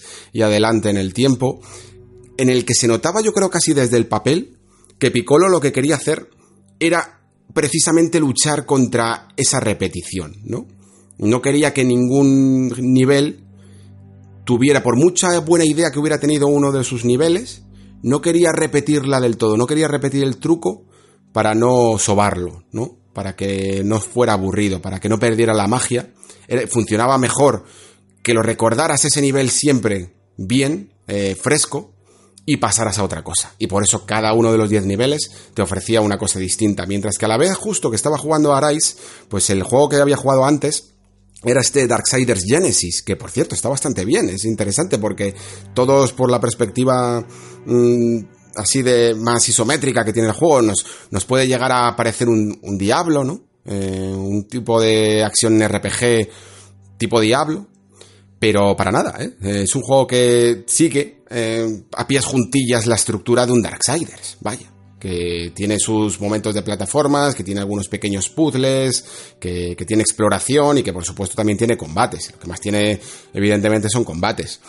Y dentro de estos combates, lo que sí que he visto, aunque son lo que la parte que está más trabajada, porque evidentemente es lo que más hay, pero por ejemplo lo que notamos en muchos juegos como este es la que la variedad de enemigos eh, muchas veces decae, ¿no? Sobre todo en los últimos compases. Se nos va presentando un enemigo, luego se nos presenta otro, luego otro, y luego nos damos cuenta de que el primero de todos vuelve a salir. Y a veces incluso el juego parece que hace malabares con enemigos y te los va poniendo en plan, pues este de aquí, este enemigo de aquí, el esqueleto básico, te lo, te lo pongo con este enemigo grandote para que te vaya molestando mientras que le tienes que cargar al enemigo grandote y te vayas tomando decisiones de a quién vas, si a por el enemigo débil o te centras en el enemigo eh, más duro, ¿no? Y a veces esto se hace bien y a veces se hace mal. Yo creo que en Darksiders Genesis necesitaban, necesitaban un poquito más de variedad porque además es lo que os he comentado, que los propios enemigos siempre, yo creo que funcionan como puzzles en sí mismos. Que es, que es un enemigo, si no es sino un patrón que tienes que, que encontrar el punto débil para, para superarlo, ¿no? Muchos juegos, por ejemplo, los propios Souls, nos encontramos con algunos enemigos que nos damos cuenta, una vez que ya no son los básicos, evidentemente, que nos damos cuenta de que tienen tácticas, ¿no? El típico enemigo del Souls que se pone con el, muy sospechosamente, levanta el escudo, ¿no? O un poco el, el sable, y se queda como esperando a que le ataques. Y si caes en la trampa, pues le atacas, te hace una especie de parry y te devuelve el golpe, ¿no? Es un puzzle en sí mismo. Se trata de que resuelvas un poco ese puzzle. Y es verdad que muchas veces la repetición de enemigos puede generar dinámicas diferentes, porque mezclas el puzzle de este con el puzzle del otro, y tienes que ir tomando una serie de decisiones, pero también no hay que abusar, no hay que caer en la pereza, no hay que abusar del truco, ¿no? Y de hecho, por ejemplo, un, juego que a mí me gusta mucho, que es este Nioh, que también es tipo Souls, creo que a veces hacía incluso eso, eh, sobre todo en el endgame, porque era un juego que quería, como ser mucho más largo, que pareciera que, se podía seguir jugando mucho más que el final, terminaba mm, juntándote a jefes finales de manera muy vaga, ¿no? Porque mientras que un, Souls, yo diría que nunca, pero a lo mejor por si acaso casi nunca diré, que haría esto, que, que te metiera en la misma arena dos enemigos ya vistos, ya superados por separado y te los juntara. o de vez en cuando, pues te metía el guardián de Oriente y el guardián de Occidente, los habías eliminado por separado y luego te los, te los unía y te los ponía juntos. Y claro, era, era un martirio esto. Y yo creo que eso es caer un poco en la pereza, ¿no? Porque claro, ya tienes todo programado y lo único que tienes que hacer es que, que funcionen a la vez. Luego en este ritmo, Creo que últimamente se está explorando nuevos caminos. A mí me gusta mucho lo que está sucediendo últimamente porque en general entiendo que el diseñador quiere tener el control ¿no? de la situación y hacer que el jugador vaya pasando por todas las cosas según las ha programado él, ¿no? Que para eso es el director de orquesta. Pero también mola mucho cuando se diseña de manera libre, ¿no? De manera en que incluso no se le dice al jugador qué tiene que hacer. Y por eso yo creo que el efecto Zelda Breath of the Wild fue tan importante, ¿no? Porque consigue que no solo incluso abrirte un mundo para que tú elijas por dónde quieres empezar, sino que incluso a un nivel más pequeño de mecánicas, no te dicen cómo tienes que atravesar un río. tienes un montón de maneras de atravesar un río. Puedes coger esa especie de barca hoja, ¿no? Creo que recordar que había. O puedes cortar un árbol, que caiga el árbol al río, eh, generar una especie de puente eh, y atravesarlo. O incluso, no sé si habéis visto ese vídeo que es maravilloso, en el que ya cuando tienes herramientas avanzadas de, detener un objeto y de darle una cierta inercia, pues puedes tener este cubo grande que vemos por ahí y que, y que lo detienes el tiempo, le das unos espadazos para que salga volando a la dirección contraria y justo te cuelgas, sueltas el tiempo y sales disparado con el cubo y atraviesas el río, ¿no? Y eso también entronca con lo que os hablaba antes de las maneras que tiene el jugador de expresarse, ¿no? Pues, de expresar su propia creatividad, pero por supuesto es el diseñador el que lo ha tenido en cuenta antes y el que ha decidido todas las cosas que se pueden hacer en su juego y cuáles no. Pero sí que me gusta que al menos en el camino de esto que hablamos últimamente de la exploración, no te digan nunca qué tienes que hacer. Zelda, como he dicho antes, no te da más que una misión principal, que es acaba con Ganon, y tú verás cómo lo haces. incluso juegos más pequeños como de Turis, os comentaba en el programa con Pere, que te suelta en la primera isla, básicamente con un pequeño, una pequeña escena de diálogo en la que te dice esta isla oculta un secreto y ala, disfruta de tus vacaciones, ¿no? Eh, busca tú la manera de cómo se hace todo en este mundo, incluso creo recordar que no te decía cómo se saltaba, ni, ni cuántas mecánicas tenías a tu alcance, ni, ni, todos los movimientos que podías hacer con tu protagonista, porque lo importante era que lo descubrieras tú. Se trataba de jugar con ello. Y es una manera que a mí me gusta mucho. Principalmente porque además, no sé si conocéis este, este dicho que hay en la industria del cine, que es lo de muestra no cuentes, ¿no? Es muy, muy famoso. Muestra no cuentes, que básicamente significa que ya que estás apoyándote en el lenguaje audiovisual, no caigas en lo que hace un libro, porque un libro, como es sencillamente palabra escrita, pues tiene que darte un detalle, tiene que contarte lo que está ocurriendo. Pero el lenguaje sutil que te permite el audiovisual, ciertas formas, tienes que aprovecharlo, ¿no? Y por eso hay muchos mm, directores o guionistas que no les gusta la voz en off, aunque sea un recurso lícito, evidentemente, pero que lo que quieren es que muestres y que tú permanezcas atento eh, a la narración audiovisual y captes esas sutilezas que nos están diciendo y por eso no nos gusta que nos tiren a la cara la información, nos gusta descubrirlo nosotros mismos y eso incluso se puede hacer evidentemente también en los videojuegos, el propio Souls que hemos hablado ya, nos gustó muchísimo esa forma de narración fragmentada que a través de descripciones de los objetos nosotros íbamos montándonos las teorías y la película, ¿no? En vez de contarla directamente, porque de hecho la historia de Dark Souls, Dark Souls 1 mismamente, si la juntáramos y la contáramos de la manera tradicional, tampoco sería una obra maestra de la narración.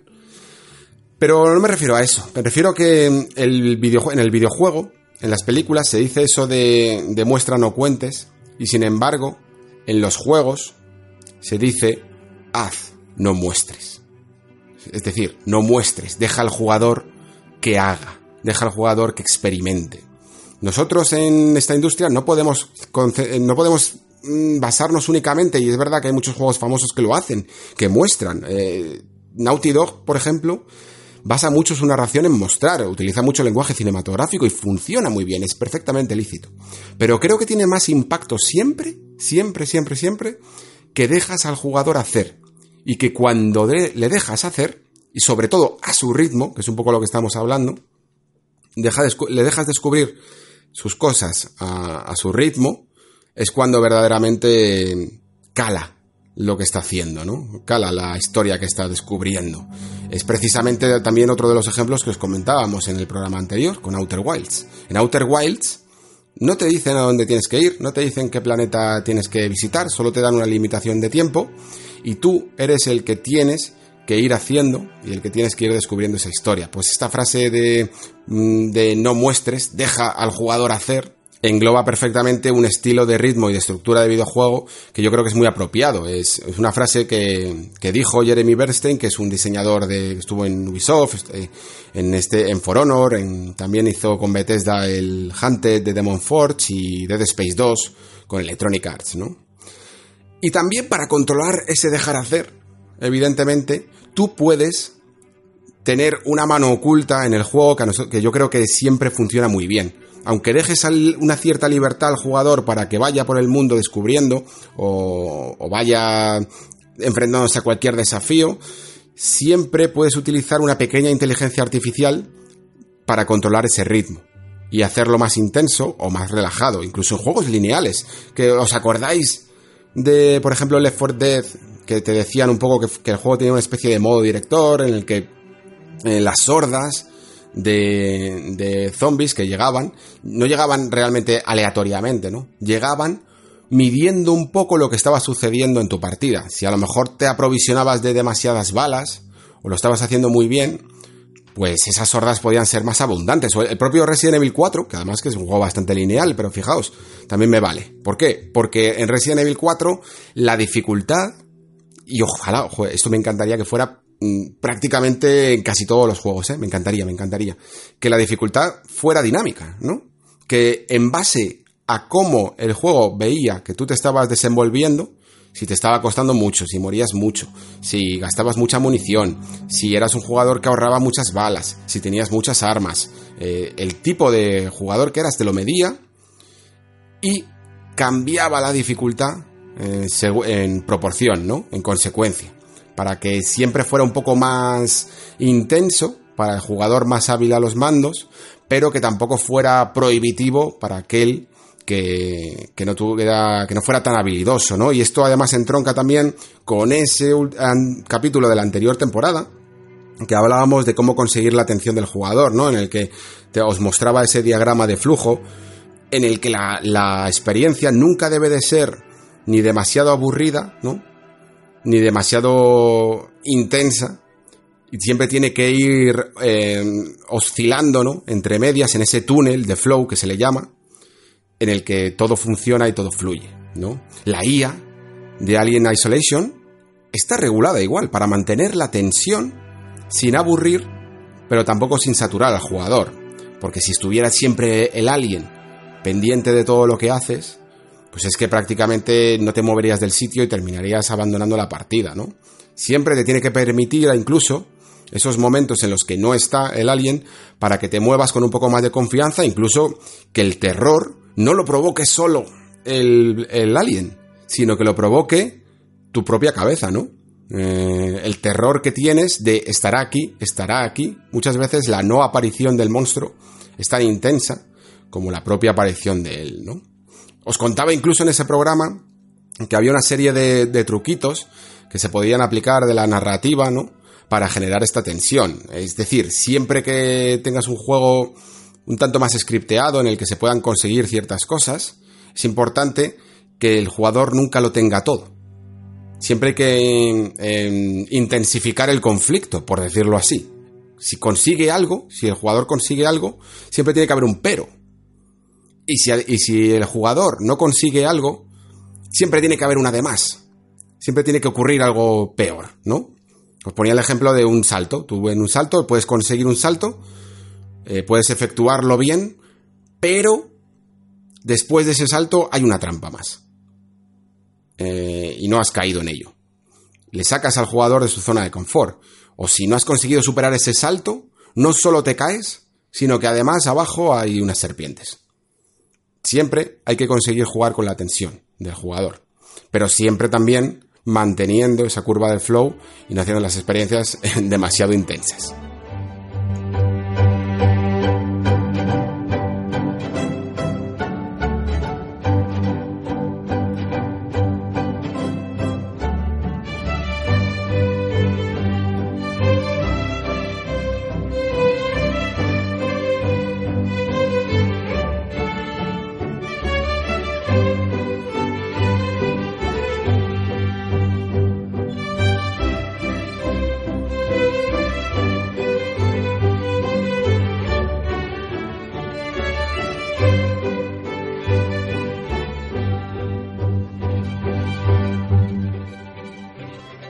Industria del videojuego creo que creo que está llena de buenos juegos. Por eso cuando leemos revistas o vemos análisis o incluso aquí en este mismo nexo solemos estar siempre encantados, ¿no? Con mucho de lo que se lanza cada mes. Porque son buenos juegos, ¿no? Pero también sabemos que hay una distinción entre esos buenos juegos y los juegos excelentes. Hay algunos que han logrado, ya sea pues con ideas únicas, frescas, novedosas, ya sea por pulir sus mecánicas a la perfección o por mezclar como nadie la narrativa con, con la estética y con el diseño de juego, alcanzan ese estado de, sublime, ¿no? de auténtica belleza. Y creo que nosotros como jugadores, aunque nos gusten los buenos juegos, aunque siempre estén ahí, los disfrutemos, también somos un poco buscadores de esa excelencia. Estamos deseando que se alineen los astros y que ese juego que viene tan bien referenciado, tan bien promocionado, que promete algo novedoso, pues cumpla, cumpla de verdad con ello. Y nos descubra algo que merezca la pena ser jugado. Os lo decía creo en los comentarios el otro día, que el ser humano con cada año va teniendo menos capacidad de sorprenderse, no por, no por un tema de edad, sino sencillamente porque se hace más experto. Ha visto cada vez más. Cada vez hay menos cosas que sean capaces de sorprenderle realmente. Se dice que eso, que a los 8 años un niño ya ha experimentado ¿no? la mitad de las cosas que el mundo puede ofrecerle y por tanto, cada vez tenemos que afinar más y más. Y estos juegos que llegan a la excelencia son precisamente los que logran enseñarnos algo que nunca antes habíamos visto. Cada vez que nos encontramos con uno de ellos, es un momento especial. Un momento que probablemente recordaremos toda la vida.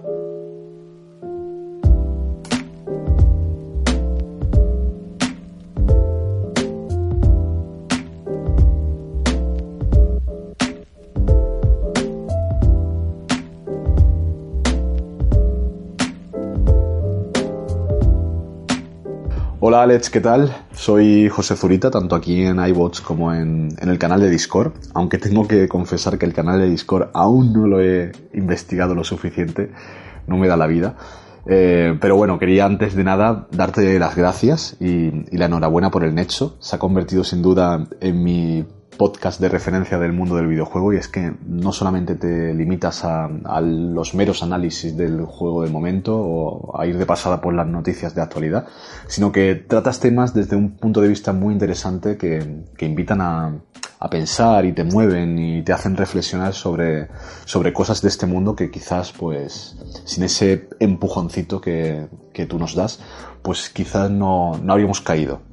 Eh, bueno, dicho esto, mm, te mando este mensaje eh, por alusiones y en respuesta a, un tema que trataste brevemente en el último programa y era acerca de las, de las ediciones coleccionistas, que te habías bajado un poco del carro porque también sentías que, que mercadeaban con tu ilusión, o estos trucos de generar hype, de hacer algo a hacerlo parecer muy limitado para que te tires a, a por él corriendo antes de que, de que se acabe.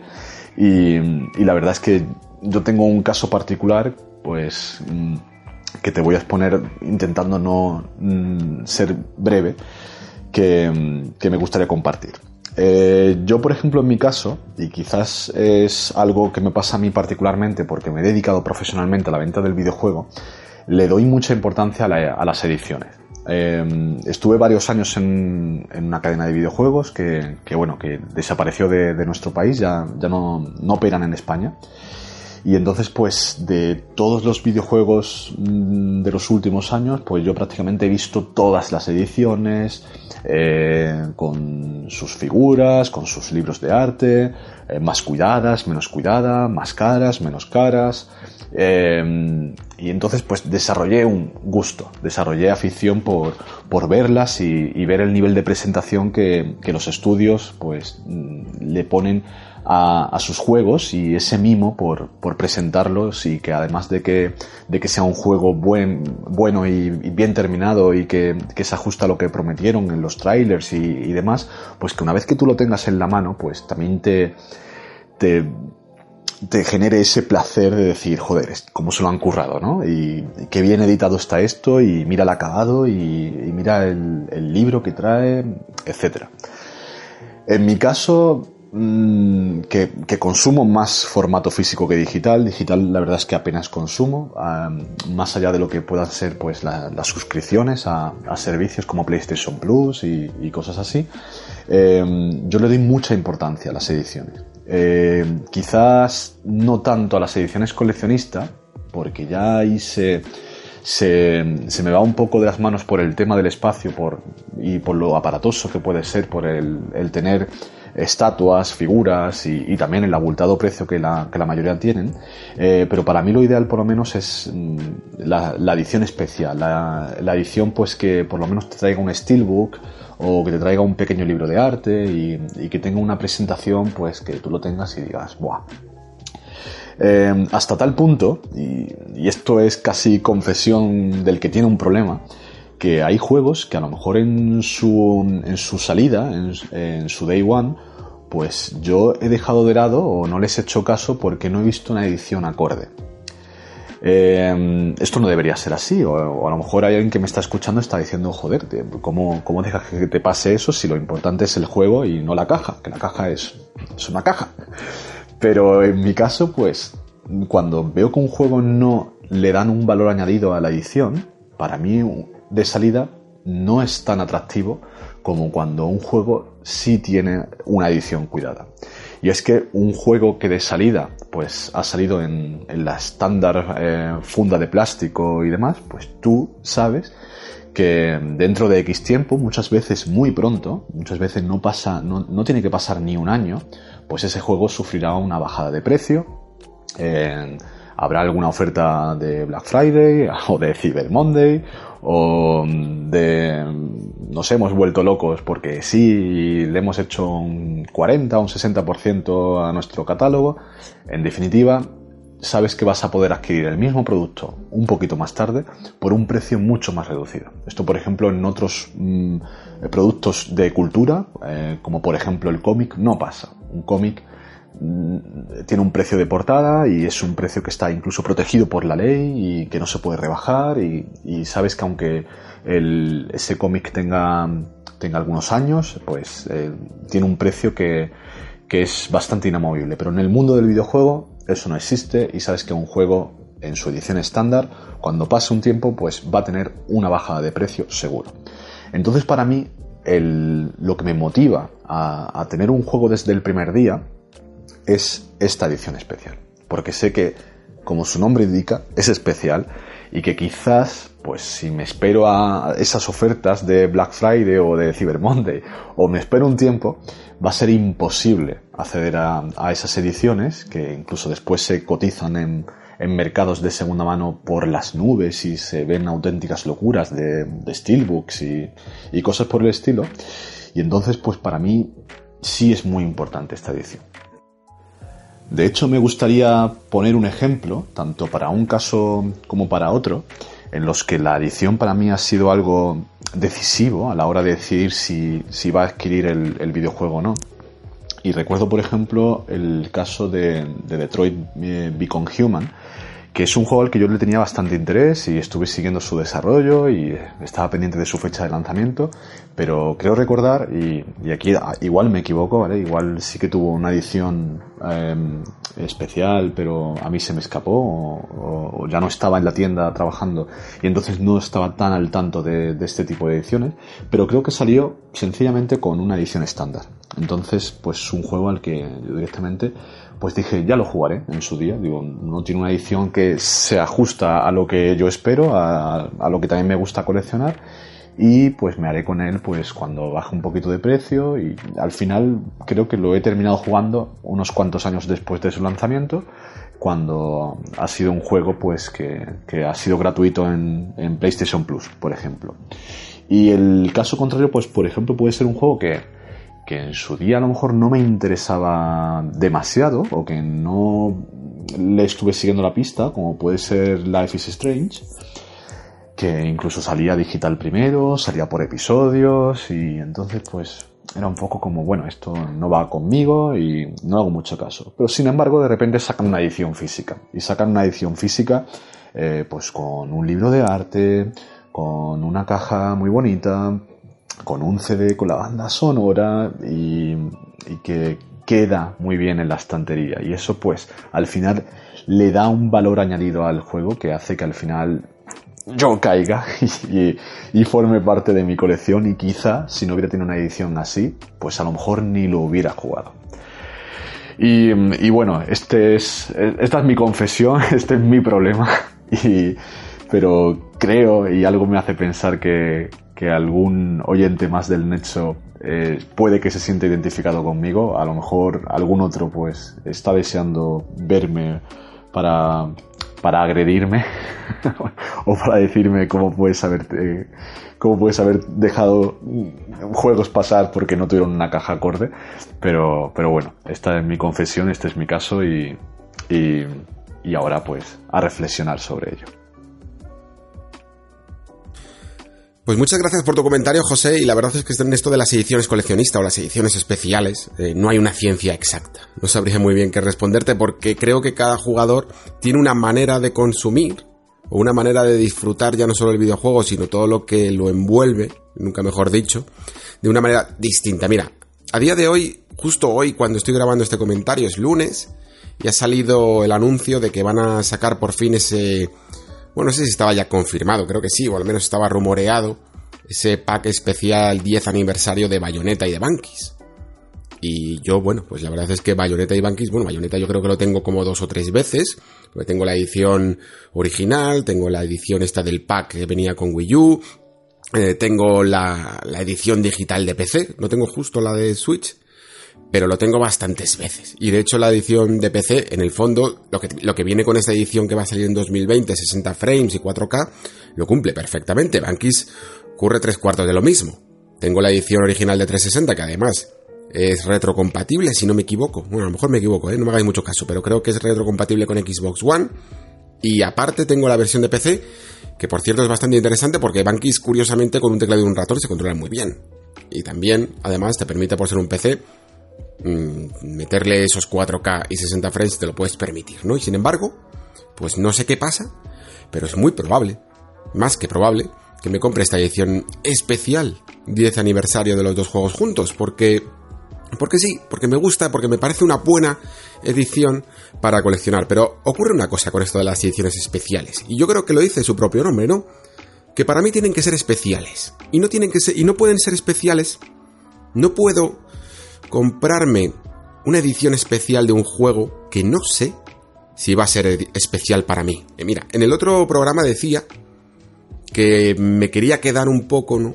con aquellos juegos físicos que realmente me hicieran feliz, que era esto que os decía que parecía el mensaje que manda Maricondo en, en sus programas estos de Netflix, ¿no? Pero es que es cierto, ¿no? Quiero tener aquello que realmente es especial para mí. Y para ello necesito haberlo jugado primero. Tú ponías el caso de Life is Strange o el caso de Detroit y yo, por mucho que pueda creer que ciertos videojuegos me puedan llegar a gustar, me da un poco más igual comprarme una edición especial porque de primeras no sé si van a suponer un juego importante para mi vida como jugador.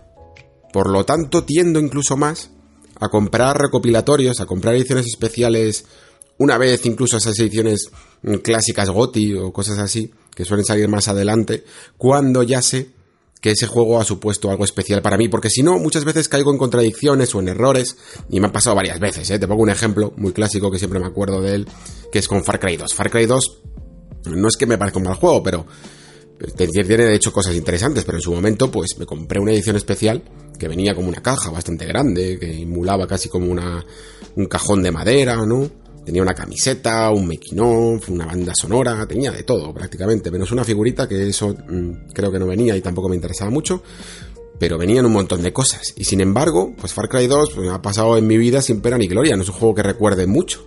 Y cada vez que veo esa caja, para mí no es nada especial.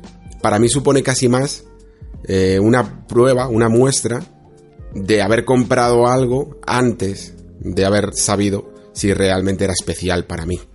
De hecho, ¿qué es especial para mí?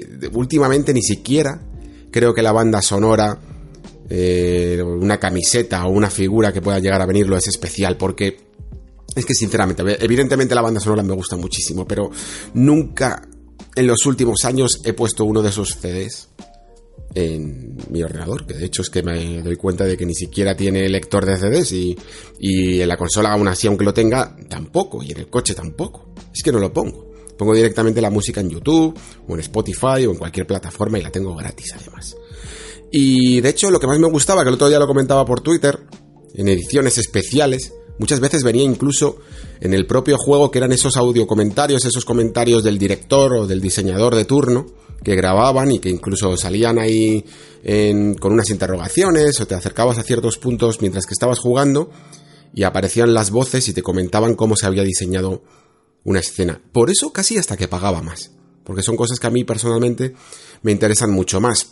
Entonces, evidentemente, mm, cada jugador, amigo José, se preocupa de unas cosas y yo por lo menos le intento dar, lo que quería decir sobre todo en este último programa es que le intento dar un valor añadido extra a cada una de esas cosas que compre a partir de ahora. No quiero sencillamente comprarlas porque son bonitas, sino que quiero que realmente signifiquen algo para mí.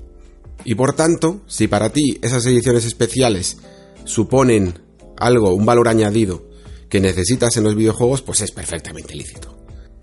Vamos ahora con el amigo David Díaz, que tiene un comentario muy interesante sobre la creatividad y sobre aquellas personas que quieren influir en la creatividad. Y todo esto que llevamos hablando, sobre todo con Star Wars Jedi Fallen Order, de hasta qué punto inspirarse o copiar ciertas mecánicas pueden o no llevar al éxito. Buenas noches Alejandro, eh, soy David, soy un oyente de Granada. Eh, me he pronunciado alguna que otra vez por, por iVox. Eh, y nada, darte las gracias por el programa que estás haciendo, porque es genial, no hay nada así por la podcafera y haces un muy buen trabajo. Y sobre todo para gente como yo, ¿no? Que soy padre de familia, soy autónomo, tengo dos hijas, entonces no tenemos tiempo de estar al día, ¿no? Con, las novedades y tal. Y, y, es una buena manera de seguir conectado a este mundo, ¿no? A pesar de no tener tanto tiempo como antes para jugar. Y bueno, eh, quería hablar del tema que ya he visto que se ha tocado un par de semanas seguidas y quería soltar la mía también sobre el tema de, Star Wars, ¿no? Y todo lo que ha pasado con que ha cogido cierta mecánica de este juego, cierta otra de lo otro, ¿no? Han hecho un pastiche y total que eso ha sido un buen juego, pero que no, no marca ni, ni, muestra nada nuevo, simplemente que funcione, punto. Eh, para ilustrar mi exposición eh, voy a dejarte con un pequeño corte del amigo Antonio Piedrabuena de su programa del Club, Vintage. Eh, un corte que, bueno, vamos a escucharlo, que verás que es bastante explicativo con lo que yo quiero, con lo que yo quiero decir. David Cox pensó, atención, un concepto de juego de naves en el que no se disparase. Un concepto de juegos de naves en el que tú tuvieras que eliminar a tus enemigos pilotando la nave y haciendo que estos, por tu pericia, se estrellasen contra los distintos, eh, mm, digamos, objetos, no objetos, sino el distinto eh, mapeado del juego. ¿Vale? Pues resulta que lo primero que hace el amigo George al probar el juego es eh, preguntar dónde está el disparo. Y claro, David Cox se queda, no, mira, no tiene disparo porque es un juego, no, no quiero hacer un juego violento porque no sé qué. Y George Lucas le dice, sí, sí, pon un botón de disparo. Anda majo. Anda majo. Y no me calientes la olla porque estoy poniendo yo el dinero y tú haces el juego. Este es el plan, ¿no? Y así es como nace básicamente el Rescue on Fractalus, un juego del año 84, nacido en Atari 800. Bien, como se puede ver, esto es algo que viene ocurriendo como en Rescue on Fractalus, viene ocurriendo desde 1984 y seguramente de antes, ¿no? Y esto no es nada nuevo, ¿no? Que hay un productor detrás, que es la persona que dice, oye, vamos a hacer el juego así, así, así, porque yo pongo la pasta, ¿no? Y tiene que reportarme beneficios, pero es que estamos en ese momento de vamos a hacer juegos eh, por encargo, por así decirlo. O sea, a ver, cogemos una franquicia potente, Star Wars eh, a ver, eh, según la crítica, ¿qué ha funcionado bien? ¿Qué ha gustado a los jugadores? Ay, pues mira, Sekiro ha gustado mucho. Ah, pues mira, vamos a coger algo de Sekiro. Ay, esto también está muy bien de este tipo de juegos. Entonces, ¿dónde está ahí un grupo creativo realmente? Es que se centran en buscar juegos por target, ¿no? De objetivo, de decir, esto triunfa, esto triunfa, esto triunfa. Vamos, es como los Battle Royale. ¿Qué pasó? Triunfó, sí, pero que todos, ahora venga, todos al Battle Royale. eso no funciona así.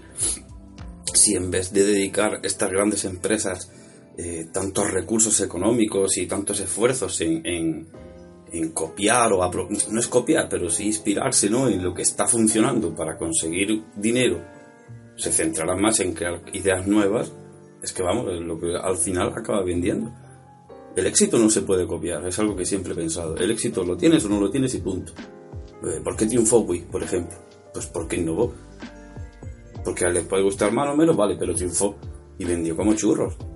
Porque un grupo pequeñito como pudo ser From Software, un estudio pequeño de Japón, de repente hizo un juego medianito, ¿vale? Porque no, no relumbraba en nada, pero triunfó muchísimo. Creando Dark Souls, o sea, la saga Souls. Pues porque fueron innovadores. Pusieron algo en la mesa que la gente no tenía, lo que no estaba tan acostumbrada y encantó. Es que hay mucho que, que, mirar porque aquí hay mucho trasfondo. No es solo este juego, lo que pasa es que se hacen juegos sin pensar en, en autores realmente, o en buenos directores, o no, no, se hacen juegos a la carta, por así decirlo. De hecho, por ejemplo, Death Stranding. Eh, yo no he jugado de Death Stranding, no tengo tiempo para, como te decía antes, no, no puedo dedicarle tiempo y ese juego requiere mucho y no puedo estar al 100% con él, lo requiere seguro, entonces no lo he metido mano. Eh, pero por todo lo que he escuchado a ti, sin más lejos, escuché todo especial y con spoiler y todo, vamos, a lo que voy, he escuchado bastante y todo el mundo reitera lo mismo. Es que hay mecánicas que no funcionan, de disparo, de jefes, pero es que eso, yo estoy segurísimo que en algún momento de la producción del juego, en Kojima Production, llegó un señor de traje con dinero, ¿no? Y dijo, hombre, Kojima, ¿qué? Mira, a ver, nada, que venga a ver el juego y tal, que hemos puesto pasta y quiero ver cómo va la cosa y tal. Ah, sí, ven, que te lo voy a mostrar, ven. te enseño, ¿no? Y llega Kojima, pues mira aquí, eh, tienes que repartir paquetes, el terreno es complicado, es difícil llegar, es, es una experiencia diferente. Ah, qué bien, esto está muy bonito, sí, mira qué paraje, sí, uh, muy bonito todo. Esto, ¿cómo saco el arma? Sí, bueno, y vamos a poner también unas tirolinas, ¿no? Que tendrán que conectar eh, los jugadores para crear nuevos caminos. Ah, eso está muy bien, sí es verdad. Esto, pero el arma, ¿cómo lo saco, Kojima? Esto, diría Kojima, ¿no? Diría, mira, no, es que no, no hay arma. No lo necesita, este juego no va de esto. ¿Cómo que no hay arma? Pues que tiene que haber un arma. ¿Qué vamos a poner en el tráiler? No vamos a poner un tío andando. Esto tienes que meter unas pistolas, algunas mecánicas de disparo, porque si no, esto no... Y yo estoy seguro que eso fue así. Porque, ¿qué pasa cuando haces algo del gana? pues que no lo haces bien y haces una chapuza. O es que el señor Kojima no sabe plantear peleas increíbles contra boss o, o, secuencias de tiroteo. Es que lo ha hecho increíble en Metal Gear Solid 5. Tanto la movilidad como la jugabilidad en, en cuestiones de disparo, de todas esas cosas, fue increíble. Lo que pasa es que en Death Stranding no ha querido. Creo que eso ha sido una imposición. Y por eso flaquea tanto en eso, porque lo hizo sin ganas. Él quería su juego de andar y de esa experiencia que quería mostrar él. Lo que pasa es que posiblemente alguien le cortó las alas, y estoy segurísimo de esto.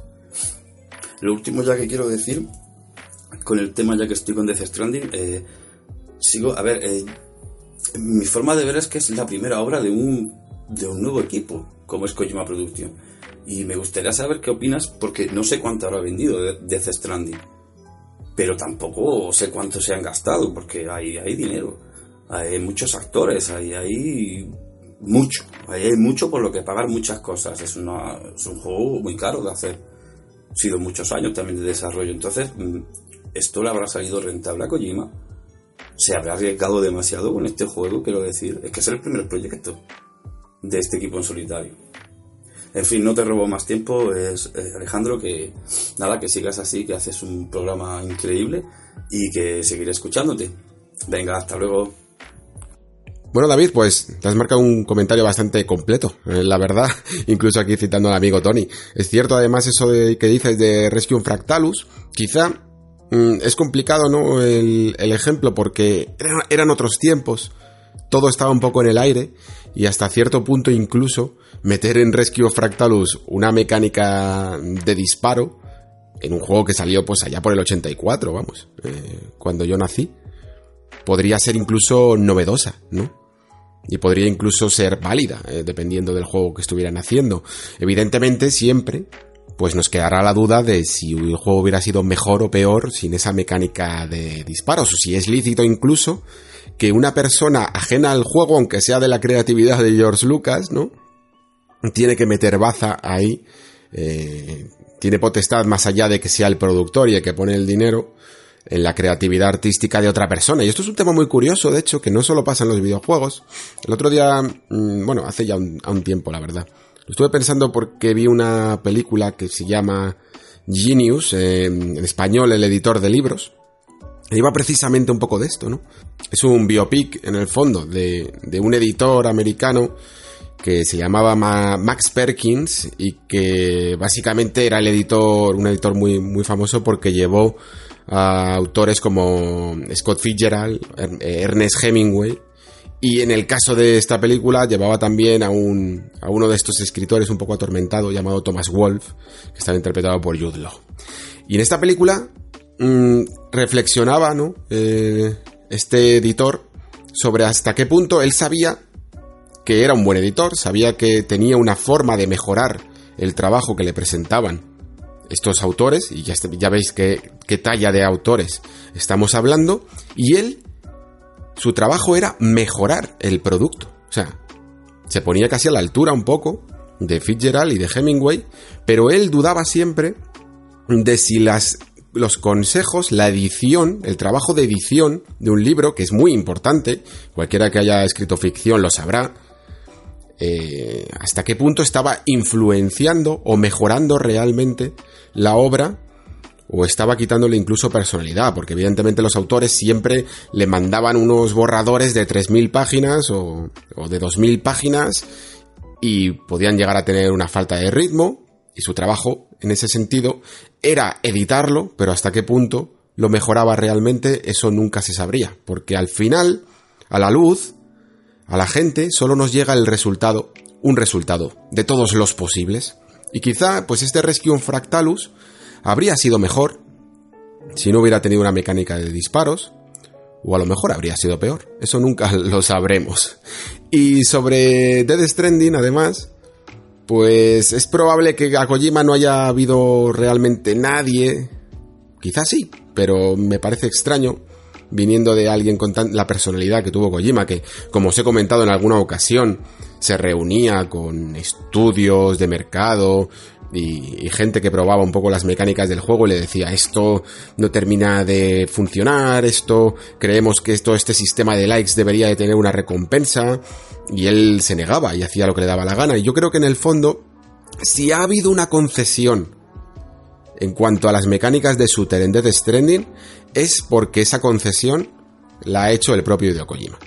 Segurísimo, vaya. Yo, yo no, no, creo que nadie en Sony o en su en la productora o en cualquier lugar que haya podido influenciar en el juego le hayan dicho lo que tiene que hacer. Pero sí que es cierto que las mecánicas de shooter no están en absoluto tan trabajadas como lo está el resto del juego porque él no le ha dado para nada la importancia que, que le quería dar al resto de la obra. Quizá, sencillamente ha sido eso, una concesión del propio Kojima, quizá un recurso incluso para apoyarle. A mí me gusta que estén estas mecánicas, porque creo que refuerza aún más, teniendo la posibilidad de utilizar armas eh, tanto, sobre todo letales, ¿no? Aunque puedas usar no letales, pero refuerza aún más esa idea de no matar, ¿no? Que hay alrededor del juego. Si directamente no te permitieran ni siquiera disparar en todo el juego, creo que esa idea de buscar la conexión y no la destrucción, todo esto de los palos y las cuerdas que siempre nos cuentan, ¿no? Pues no estaría tan reforzada. Porque nunca habríamos podido elegir como jugadores si podemos matar en su videojuego. El hecho de que esté esa posibilidad lo hace todo más interesante, ¿no? Es también una gran idea en esto que hemos hablado durante todo el programa de hoy, de una serie de decisiones interesantes. Esto también es una decisión muy interesante. Meter mecánicas de tiros, aunque sean las peores de toda la obra. Y en cuanto a cuánto ha costado Death Stranding, sabes que he estado incluso curioseando después de escucharte a ver si había alguna información. No hay nada, absolutamente, evidentemente. Casi todo esto de los presupuestos se lleva con el mayor de los secretismos. Es curioso cuando de repente aparece un juego que te revela el presupuesto que ha tenido total y muchas veces incluso no llega a ser del todo verdad, ¿vale? Porque esto tenerlo en cuenta porque luego hay un montón de mm, presupuestos adyacentes, ¿no? Sobre todo en temas de marketing, que puede que los estén teniendo en cuenta, puede que no. Pero, ¿hasta qué punto de Stranding ha sido más caro, por ejemplo, que Metal Gear Solid V de Phantom Pain? Yo diría que incluso menos, ¿eh? Yo diría que cuando se hizo el cómputo de lo que costaba Phantom Pain, mm, que bordeaba, creo, no sé si llegaba a los 100 millones, creo que habría que sumarle también todo, todo lo que fue eh, la creación del motor Fox Engine, por ejemplo, lo cual encarece muchísimo una producción, os lo aseguro. Y por eso, de hecho, Konami probablemente quiso hacer esa doble venta, ¿no? Que nos hizo con Ground Zeroes, porque sabía que además íbamos a pasar por el aro. En el caso de The Stranding, tenemos que tener varios factores en cuenta. Que principalmente el motor venía licenciado por la propia Sony, es decir, al utilizar el décima, ni siquiera tenía que pagar los derechos que se pagarían por utilizar un motor de terceros, como bien podría ser el Unreal Engine 4. Y, aparte, la promoción de marketing probablemente haya sido buena parte subsanada por la propia Sony, ¿no? Eh, a cambio de esa exclusividad, tendría los gastos de promoción y de marketing cubiertos. Lo cual hace que el desarrollo puro de un juego como The Stranding, incluso con toda la parafernalia de actores y de captura de movimiento facial y todo el resto de aspectos técnicos, pues a lo mejor no haya sido tanto, tan caro como podríamos pensar. De verdad, eh, no creo que haya superado a ese presupuesto de Phantom Pain que os comentaba antes. Eh, podría haceros, os podría dar una cifra, pero no, no vale nada. Pero yo calculo en mi cabeza, ¿vale? En mi cómputo, que, que Dead Stranding haya podido costar unos 70-80 millones, ¿vale? Eso es lo que yo creo. Puedo estar muy, muy alejado de la verdad. Pero yo diría que por el hecho de haberse ahorrado ese, ese motor propio y esa parte de promocional, a lo mejor no es un juego tan caro como puede, como puede parecer por su presentación. Vamos ahora con el bueno de Alexis Resmes, que tiene una cuestión educativa que compartir con nosotros. Buenos días amigos del Nexo, soy Alexis Resmes. Quería dejar un comentario de audio por primera vez que me parece muy interesante. Bueno, me gustaría hablar de un tema educativo. Resulta que mi hijo de 8 años eh, le gustan bastante los videojuegos, ha entrado hace poco. Y bueno, él siempre ha sido una persona bastante obsesiva en general, con cualquier cosa. Pero un día eh, llegó Minecraft a casa. Bueno, se me ocurrió a mí realmente la idea de meter un videojuego educativo como Minecraft, que aunque nunca hubiera jugado, siempre he pensado que tiene un punto educativo en temas de cazar, construir y las necesidades de las personas para, hacer esas cosas. Pero resultado, porque a él además le gusta mucho la geología, a mi hijo, pero resulta que mm, cuando fueron pasando los días, mi hijo llegó un momento que solamente hablaba de Minecraft. Solamente pensaba en Minecraft llegaba por la puerta de casa de trabajar y me, hey, Minecraft, no sé qué. Nos sentábamos en la mesa, Minecraft. En la consola, Minecraft. Quería que todo el rato jugáramos a Minecraft. llegó un momento que fue un extremo total.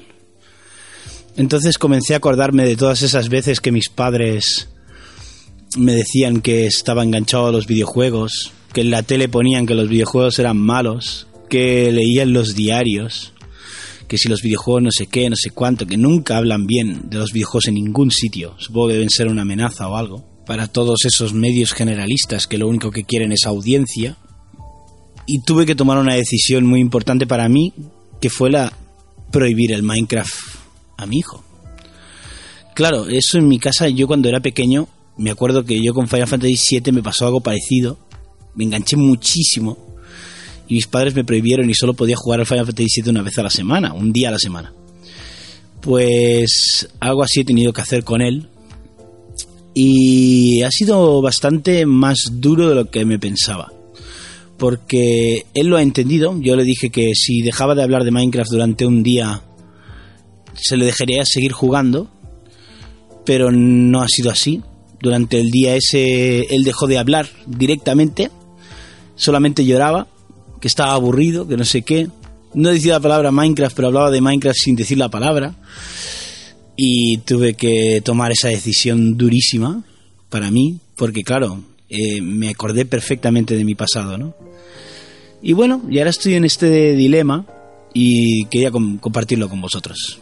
Sé que algunos de vosotros tenéis hijos aquí en el Nexo y que seguramente algunos estarán buscando videojuegos de entrada para que sus hijos entren en el mundo de los videojuegos. Y bueno, espero que os haya servido. Muchas gracias por el Nexo, sois una pasada. Hasta la próxima. Bueno, Alex, pues yo creo que más o menos mm, mucha gente se puede identificar tanto como con su pasado, como dices tú, eh, habiendo sido hijo, ¿no? Como habiendo sido padre, porque sí, como dices tú, eh, aquí en el Nexo tenemos a bastantes oyentes que no sé si están en la misma tesitura que tú, pero por lo menos tienen hijos. Así que estoy seguro de que tu caso les puede parecer muy interesante. Eh, creo que incluso yo es que no tengo hijos, con lo cual me cuesta mucho darte aquí alguna respuesta porque cualquier consejo que pueda venir por mi parte puede ser desacertado. No me puedo meter en temas en los que todavía no estoy preparado, la verdad, pero estoy seguro de que en el Discord podéis compartir al menos algunos consejos o algunas situaciones que os hayan ocurrido.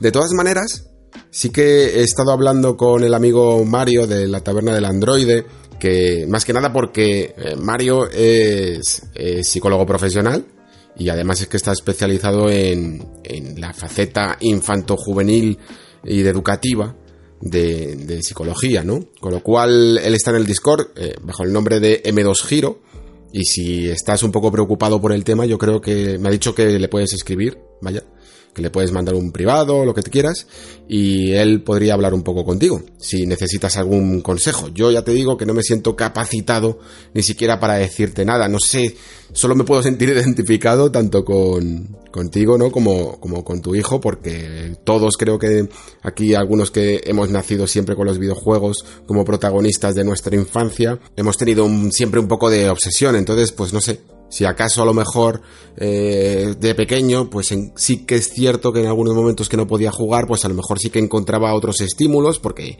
a mí me interesaban otras cosas, me gustaba leer, me gustaba mucho el cine ya, y me gustaban los dinosaurios, por ejemplo. ¿Os acordáis de esa famosa colección de los dinosaurios? Pues también me dio por ahí.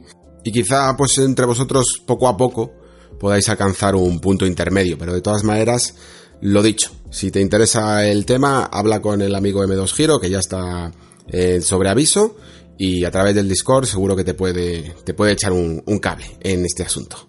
Vamos con un comentario de Black Neku que me lo deja en el último momento y además es que me avisa incluso de que a lo mejor no llega al programa y te tengo que confesar Black Neku que, no llegaba, ¿eh? que el programa ya estaba editado cuando, cuando vi tu, tu comentario, pero como hablas de un juego que aquí en el Nexo y yo particularmente eh, soy muy fan de él y lo voy a defender siempre, pues he abierto la edición para incluir este comentario. Vamos con él. Muy buenas Alex, soy Black Neku. Espero llegar a tiempo para entrar en el nexo de esta semana y si no, pues la semana que viene y si no, pues no pasa nada que al fin y al cabo lo que queremos es disfrutar de la calidad de tu programa. Y en cuanto a eso, enhorabuena por el pedazo de programa que os marcasteis con, con Pere. La verdad es que me lo habéis vendido casi todo. Katana Zero, Disco Elysium, Outer Wilds, que ya lo tengo a mi alcance debido al, al Game Pass. También uno que me ha llamado especialmente y poderosamente la atención es The Observation, porque de alguna forma me ha venido a la mente Soma. Y es como el, juego, pero al, al, revés, ¿no? En Soma controlábamos a Simon y éramos los pies andantes por toda la base submarina de Pazos 2 y vamos acompañados de, de Catherine, ¿no? Que se había convertido como una especie de inteligencia artificial, pues, brevemente explicado, ¿no? Para no desvelar mucha trama del juego. Y aquí es completamente lo contrario, ¿no? Por lo que explicaba el, amigo Pérez, es la, otra cara de la moneda y me parece curiosísimo. La verdad es que me lo, habéis vendido junto con casi todo de lo que habéis hablado. Y, por otra parte, cuando habéis hablado de Gridfall, que también está vendidísimo porque soy un amante de Dragon Age Origins, y habéis hablado de Dragon's Dogma, me habéis dado la oportunidad o la excusa que no puedo dejar escapar para hablar de él, porque yo estoy haciendo un poco de, de campañita, ya lo sabéis, con este juego. Es el primero que recomendé en el Discord del, del Nexo cuando lo abriste. Y la verdad es que es un juego fascinante, es una joya oculta, como bien comentáis, que me encantaría que muchos más jugadores pudieran descubrir como he descubierto yo este año. La verdad es que en su momento pasó como un poco de tapado, quizá a algunos les pasó como a mí, ¿no? Yo en esa marcada fecha del 11 del 11 de 2011, pues compré Skyrim y prácticamente fue lo que más jugué durante el próximo año, los dos años siguientes. Prácticamente fue el único juego así eh, largo o más extenso al que le estuve dando caña y entre medias pues le, daba un poco a experiencias así más cortitas, más intensas de, pocas horas, pero era el gran grueso de mi juego. Entonces yo probé la demo de Dragon's Dogma y la verdad es que me gustó en el año 2012, pero lo dejé un poco ahí como pendiente, ¿sabes? Como más adelante. Y me da culpa de, de haberlo dejado, la verdad una, una lástima y una pena de lo que me arrepiento, pero bueno, estoy contento de haberlo retomado ahora. Como habláis, es increíble el sistema de combate para ser un, un RPG de mundo abierto. Y a mí me ha pasado con este juego algo que hacía mucho tiempo que no me ocurría. Y es dejar de estar mirando los iconitos del, del mapa mientras estoy jugando y tener ganas de perderme por, por su mundo. Hacía tiempo que no me pasaba eso, pero lo que encuentro más destacable y es una idea que me vuela la cabeza y no entiendo cómo pueden no haber usado más juegos es el sistema de peones. Muy brevemente, para explicar un poco de, de qué va, o voy a intentar explicarlo en el mínimo tiempo posible, tú te haces tu personaje principal, te lo creas juntamente con un peón que te acompaña durante toda la, la aventura. Tanto tu personaje principal como ese peón pueden ser de cualquiera de los oficios que hay en el juego, pero tu grupo es de cuatro. Entonces, al puro estilo mercenarios vas contratando a esos dos peones que te faltan, que son los peones de otros jugadores. Entonces, tu peón está a disposición de todos los demás jugadores de Dragon's Dogma y sus peones principales están a disposición de ti. Y me parece una cosa increíble porque si bien no suben de nivel contigo y eso hace que los tengas que ir cambiando constantemente a medida que avanzas la, aventura, sí que tanto tu peón como los de los demás adquieren conocimientos cuando viajan contigo. Y entonces tú, por ejemplo, después de, de hacer una sesión de juego, vuelves otro día y tu peón te dice, ostras, he estado viviendo aventuras en tu ausencia con otros Arisen, que es como se llama a los personajes principales de, de este juego de, de, Dragon's Dogma, ¿no? He estado de aventuras con otro Arisen.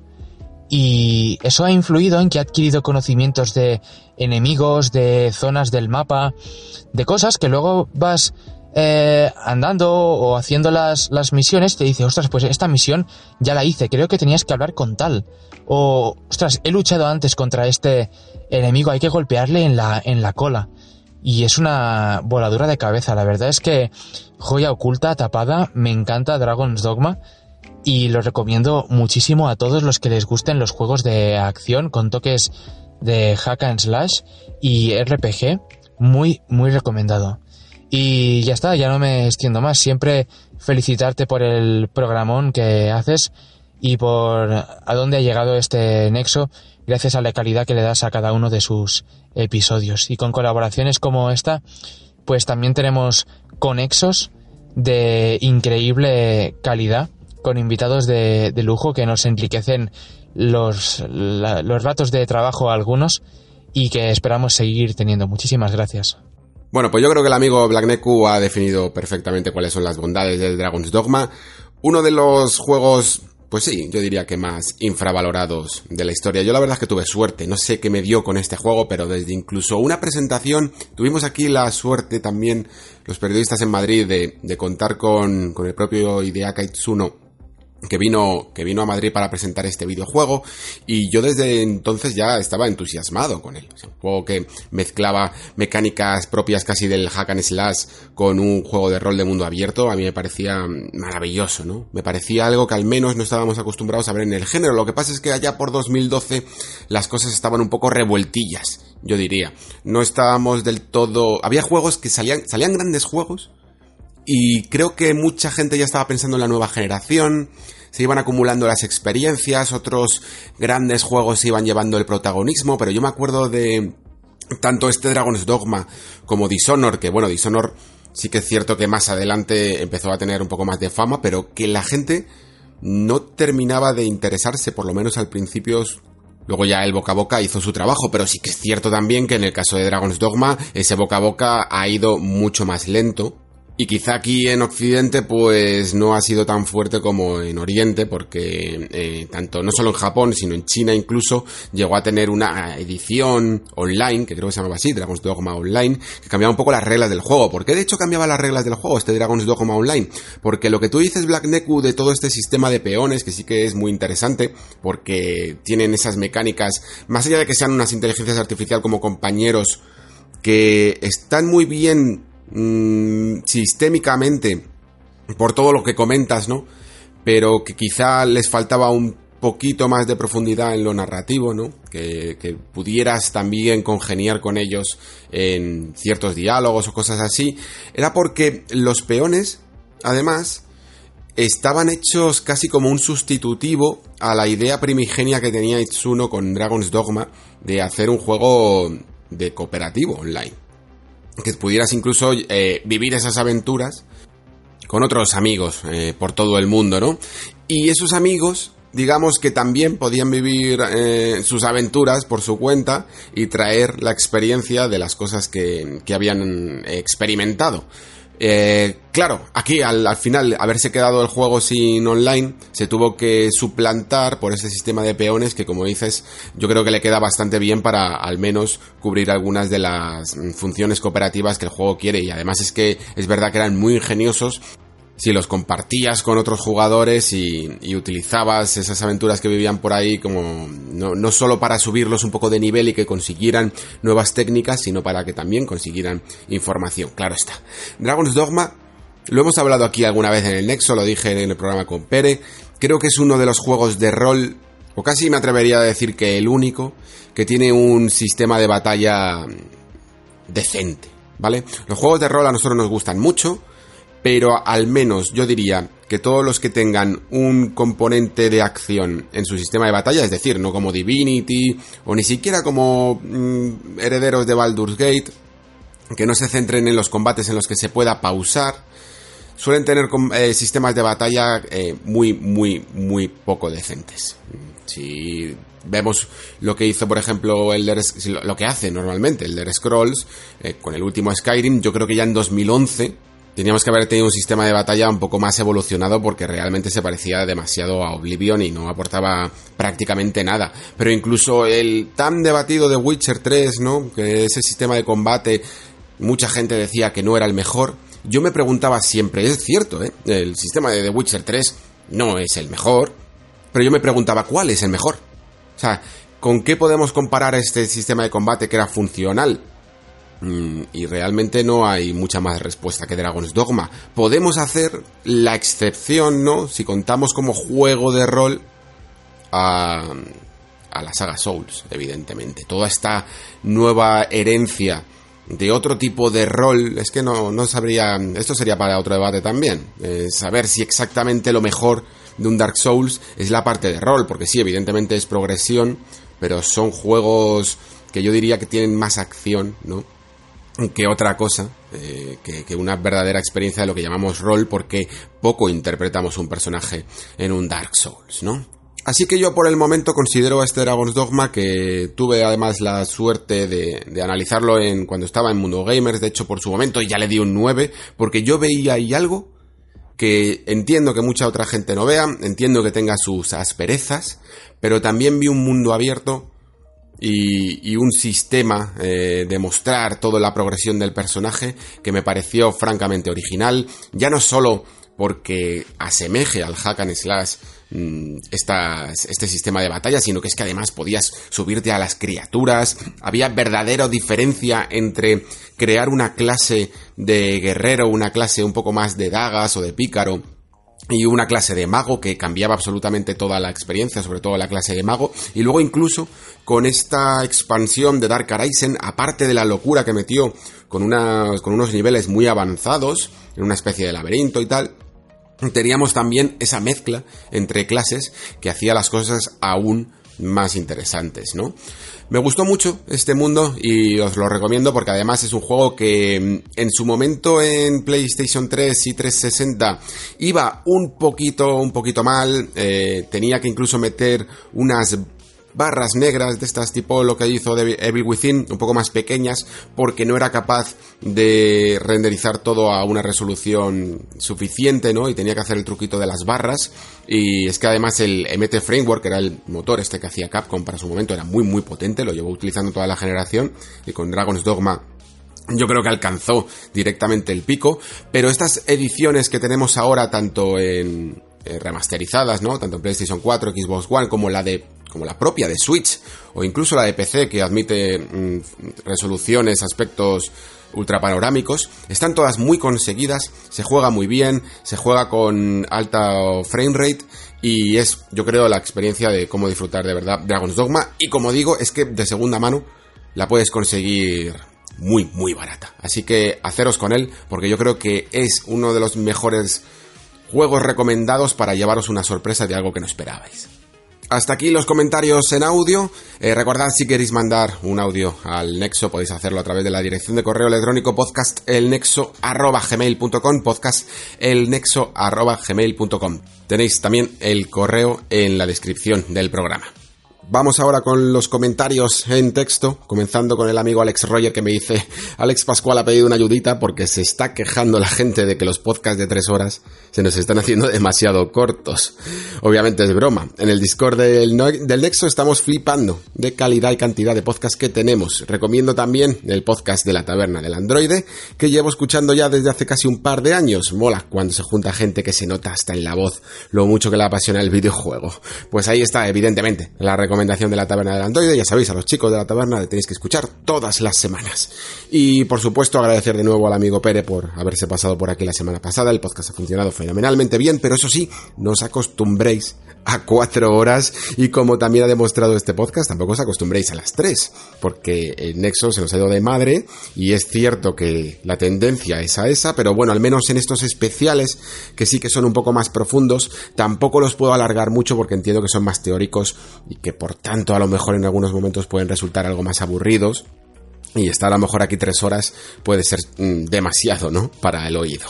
Seguimos con Claymore K-Transit, que me dice, buenas majetes, me ha encantado este conexo. Tiene un concepto muy interesante y me gusta que se le dé bombo que a juegos que no sean superproducciones. Katana Zero me encantó y la comparación que habéis hecho con Hotline Miami no podría ser más acertada, tanto en mecánicas como en el apartado gráfico y artístico. La música es acojonante y la sensación a la hora de empezar un nivel y escuchar esa banda sonora es de lo mejorcito. También decir que me habéis dado unas ganas terribles de agenciarme un equipo VR para jugar varios de los títulos que habéis comentado. Pere, ¿eres una enciclopedia de los videojuegos andante? Pues sí que lo es.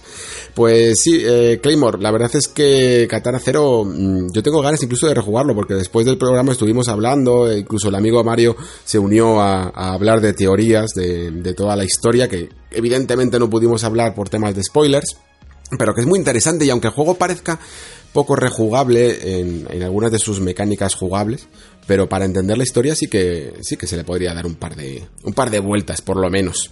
Seguimos con el amigo Chapi que me dice, "Buenas grandes, me ha encantado el podcast y estaría escuchando el Nexo infinitamente en el tiempo. Quería decir que empecé a jugar un juego de rol llamado Elex hace tiempo, pues también es una mierda que nos gusta y lo dejé, pero quiero retomarlo. Tenía pinta de que si elegías una facción ya no podías redirigir tu personaje hacia otra. Quería saber si hay si alguien más lo ha jugado y si mi sensación es cierta o no. Gracias y saludos. Pues eh, Chapi, Alex es un juego, mm, no sé si ahora el, equipo se llama igual, Eh, pero es de los de unos desarrolladores eh, alemanes que antaño por lo menos, como digo, se llamaban Piranha Bytes. Estoy mirando ahora el desarrollador y correcto, se siguen llamando Piranha Bytes. El yo no lo he jugado, pero la idea esa idea que te ha llamado la atención es bastante clásica del estudio. Haciendo unos juegos antes, se inauguró un poco en unos juegos que se llamaban, bastante famosos, se llamaban Gothic. Eh, yo aquí alguna vez incluso he puesto alguna canción de Gothic 3 que aunque no me gusta el juego en particular, porque fue demasiado ambicioso gráficamente y se perdieron algunas mecánicas por el camino, pero tiene una banda sonora preciosa. Gothic 1 y Gothic 2, eso sí, me llamaron muchísimo la atención en su momento, me parecieron grandes juegos y precisamente por esto que dices, porque podías elegir entre tres facciones y el juego cambiaba radicalmente tanto en tus armaduras, las armas que utilizabas, eh, los poderes que podías conseguir en base a la facción con la que decidieras eh, elegir tu aventura y por supuesto eso pues lo hacía muy rejugable. Entiendo que Alex ha querido hacer un poco eh, la misma idea modernizada, pero lo cierto es que pasó sin pena ni gloria. No me atrevo a, como no lo he jugado, a decirte si realmente es así de mediocre, pero Mm, todo apunta a que, a que puede ser, a que puede que les haya de nuevo pasado la ambición por encima y no hayan tenido el presupuesto para hacer esto en un gran mundo abierto, porque aunque Gothic, mm, la saga Gothic siempre fue un poquillo medio, medio abierta, pero no teníamos los mundos tan complejos que tenemos ahora.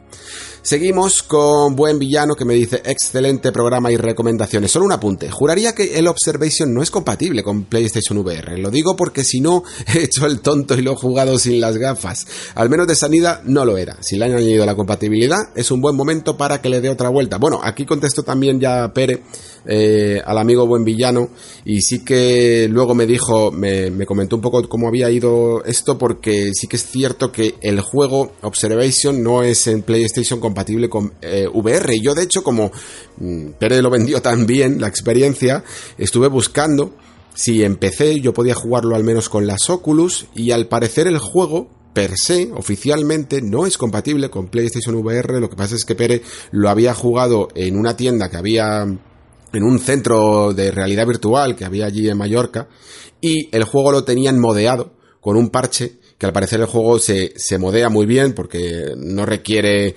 un, un, gran movimiento. Supongo que con toda esta manera de ver a través de las cámaras solo requiere mirar un poco con tu visión, ¿no? Eh, con el moviendo el cuello.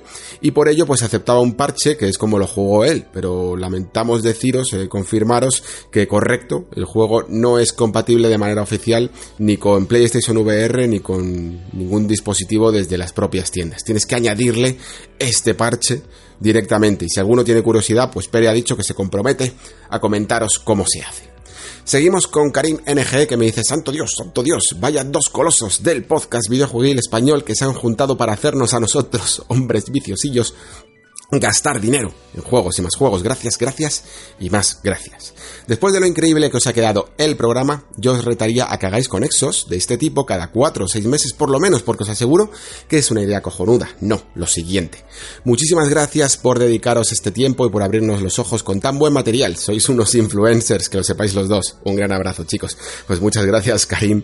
Y tienes razón, ¿vale? Eh, es cierto que yo ando buscando una fórmula para traer este tipo de juegos y a veces creo que incluso una vez al año hace que si bien el recopilatorio de juegos interesantes creo que ha sido correcto, eh, dos programas al año sobre este tema sería una buena fórmula y yo hay algunos que me he dejado en el tintero que quizá habría, son un poco más de la talla de los últimos que, traje, de esa ronda rápida, que son pequeñas ideas interesantes que quizá no están a la altura de los grandes como Katana Zero, mm, Disco Elysium, Baba Is You y derivados, pero que también son interesantes de echarle un ojo, merecen un poco más su foco de atención.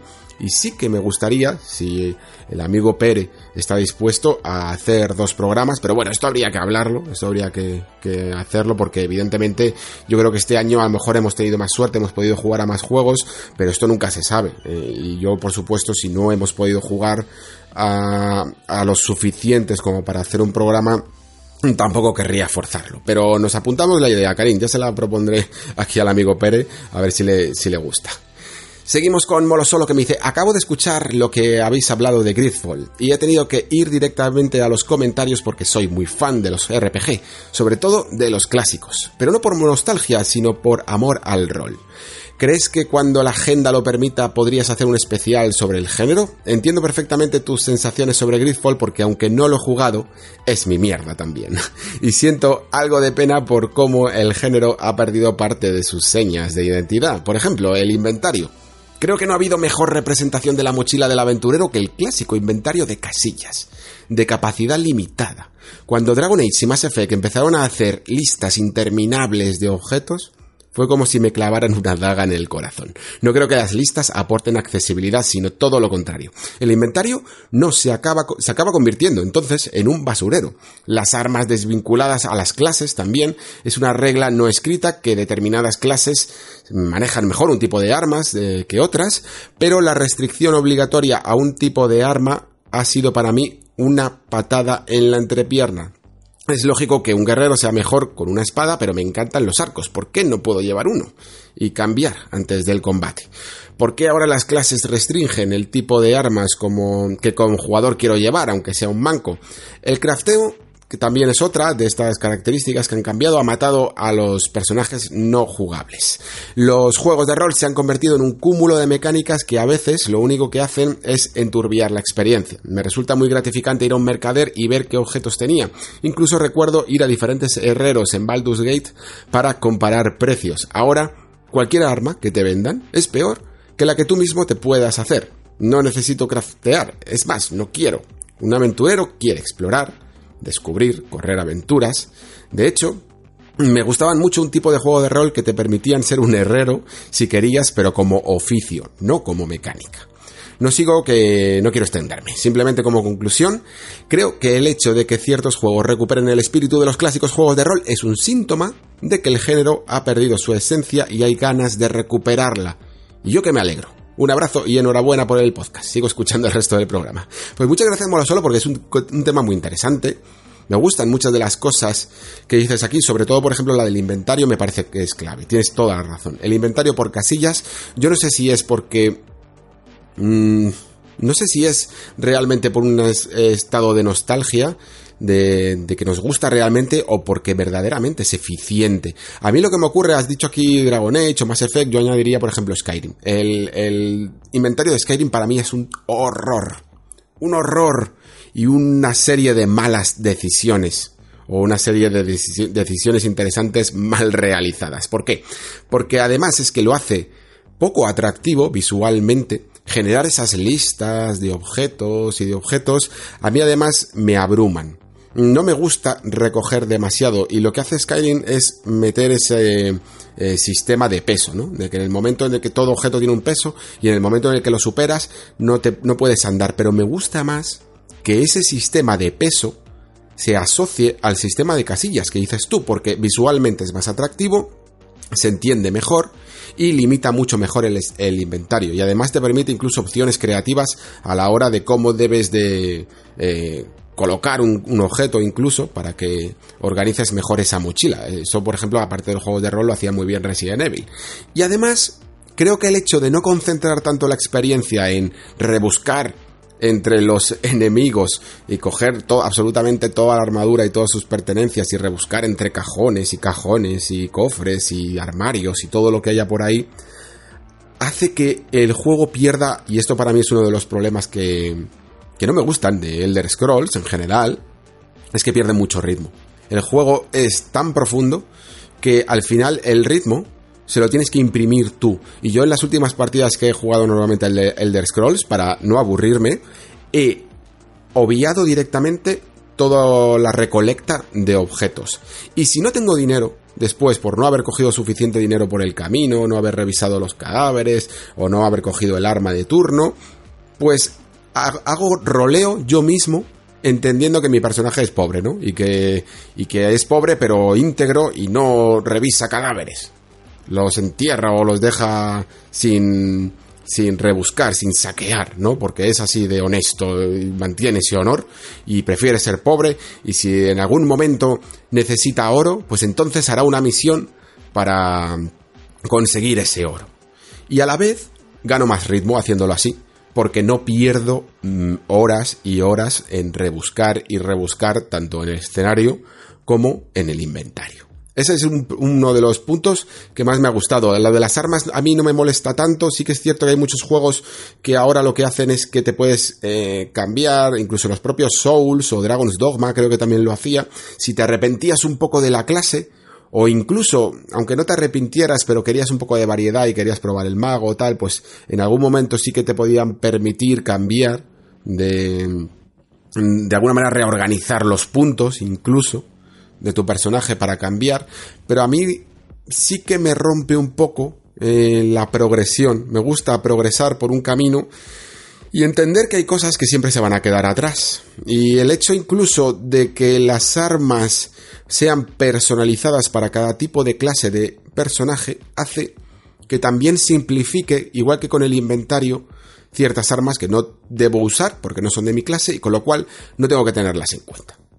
Mm, directamente no existen para mi personaje y no hay problema con ellas. Y en cuanto al crafteo, pues eh, mira, no lo había pensado y tienes toda la razón. Entiendo que el crafteo es algo muy llamativo, porque te arregla de repente una serie, un montón de sistemas de juego ya no solo es comprar en una tienda un arma, sino que puedes, primero, em, crear minijuegos en los que tienes que reunir materiales.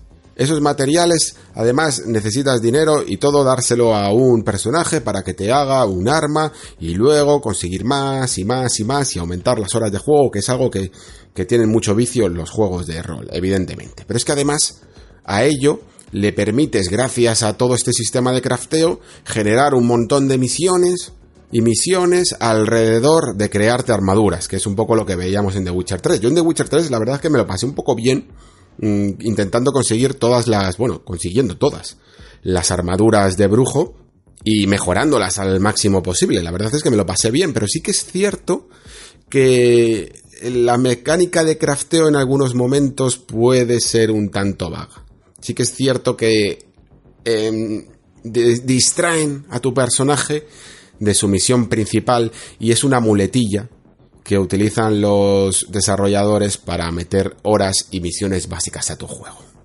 Eh, me gusta, me gusta mucho el análisis que haces de, del rol. Creo que hay muchas cosas que hablar del género que se deberían de no solo rescatar, sino de innovar. Y yo diría que sí, que eh, no sé si en esta segunda temporada pero en el momento en el que lo pueda organizar para que en, este programa no esté solo, haré, haré algún, algún especial de rol con algunos expertos para que, para que traigamos aquí sobre la mesa el tema porque es verdad que hay mucha tela que cortar. Seguimos con Carlos Mínguez que me dice, Alex, ahora que estaba escuchando el último programa cuando comentabas uno de los comentarios que decía que había aprovechado una oferta de la Xbox One All Digital, pues yo lo que he hecho estos días es comprar una 360 de segunda mano, pero prácticamente nueva y sin uso, apenas, por 60. Y encima con el dashboard de la New Xbox Experience de 2008, que fue el mejor, con diferencia, y no la porquería que hicieron después con la llegada de ese cenicero llamado Kinect. Eso sí, cada vez que pongo un juego a partir de la actualización de noviembre de 2000 me salta la actualización y obviamente le digo que no, que no me fastidie en la interfaz, que no quiero un menú de móvil en mi 360. Es verdad que, joder, 360 tuvo una cantidad de menús que cambiaron radicalmente el aspecto de la consola. Por lo menos había tres bien diferenciados. No sé si había incluso más, pero me acuerdo del original que era bastante feo a la vez útil, tanto que el siguiente menú que sacaron, si le dabas al botón guía, ¿sabéis? El botón este del símbolo Xbox, mm, te hacía un mini menú eh, como el primero, y eso significaba que estaba bien diseñado, realmente era rápido acceder a las opciones, pero, pero era feo. El segundo que supongo que es el que tienes tú, el de, el de 2008, era, era bastante mejor, y luego sacaron ese último, sí, que aunque era muy visual y tal, y con los. No me acuerdo cómo se llamaban, los avatares estos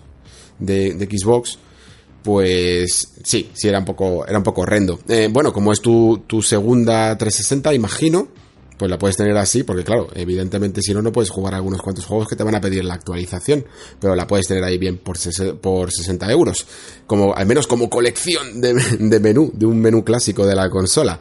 Por cierto, ahora que lo dices, esa Xbox One All Digital que han sacado de oferta en, en Black Friday, por 99 euros, si no me equivoco, creo que ha vendido bastante bien estas, eh, estas fechas, ¿no?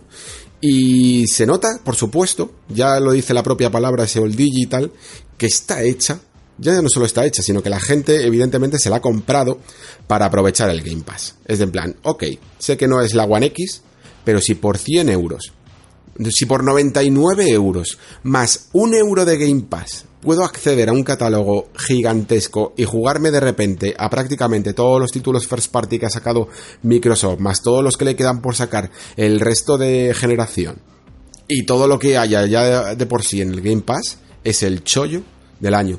Y por supuesto Microsoft esto lo tiene muy en cuenta. Lo ha hecho, lo ha hecho aposta este precio para captar a últimas de generación a un montón de jugadores que van a ver con mejores ojos la transición a, a la siguiente Xbox si ya vienen de, de una buena experiencia con el Game Pass. Seguimos con Javier que me dice, buenas, pedazo de programa, la verdad una alegría escucharos a vosotros dos hablando de tanto juego y que tiene tanta calidad. La verdad es que mi cartera está temblando. Ese Sayonara y Katana van a caer en Switch nada más que pueda. En la Plague probé eh, una demo y me gustó mucho su ambientación y parece que mejora y qué ganitas, aunque el que más me ha entrado ganas es Disco Elysium porque tiene una pinta increíble, solo tengo dos dudas sobre él. La primera es que si lo ves más como un juego de PC que de consola, por tema de controles o por cómo es, y la segunda es sobre ese inglés. Sí que has aclarado mucho su nivel de inglés y tal, pero por ejemplo, comparado con Persona 5, que también es denso, ¿lo ves de la misma dificultad o mayor? Y Outer Worlds y Lonely Mountain bajándose ya mismo, sobre todo ese segundo que lo veo más de relax. Un programa increíble y que se agradece para descubrir nuevas aventuras. Un saludo. Muchas gracias, Javier. Y sobre las dudas que tienes de Disco Elysium, a ver, la primera me comentas sobre si lo veo más un juego de PC o de consola. A ver, eh, yo lo veo un juego de PC porque tiene mucho texto e incluso al tener tanto texto es un poco más pequeño. Mm, entonces, eh, estando en PC ves ese texto de manera mucho más cómoda que si lo hubieras eh, alejado más en el sofá desde una consola.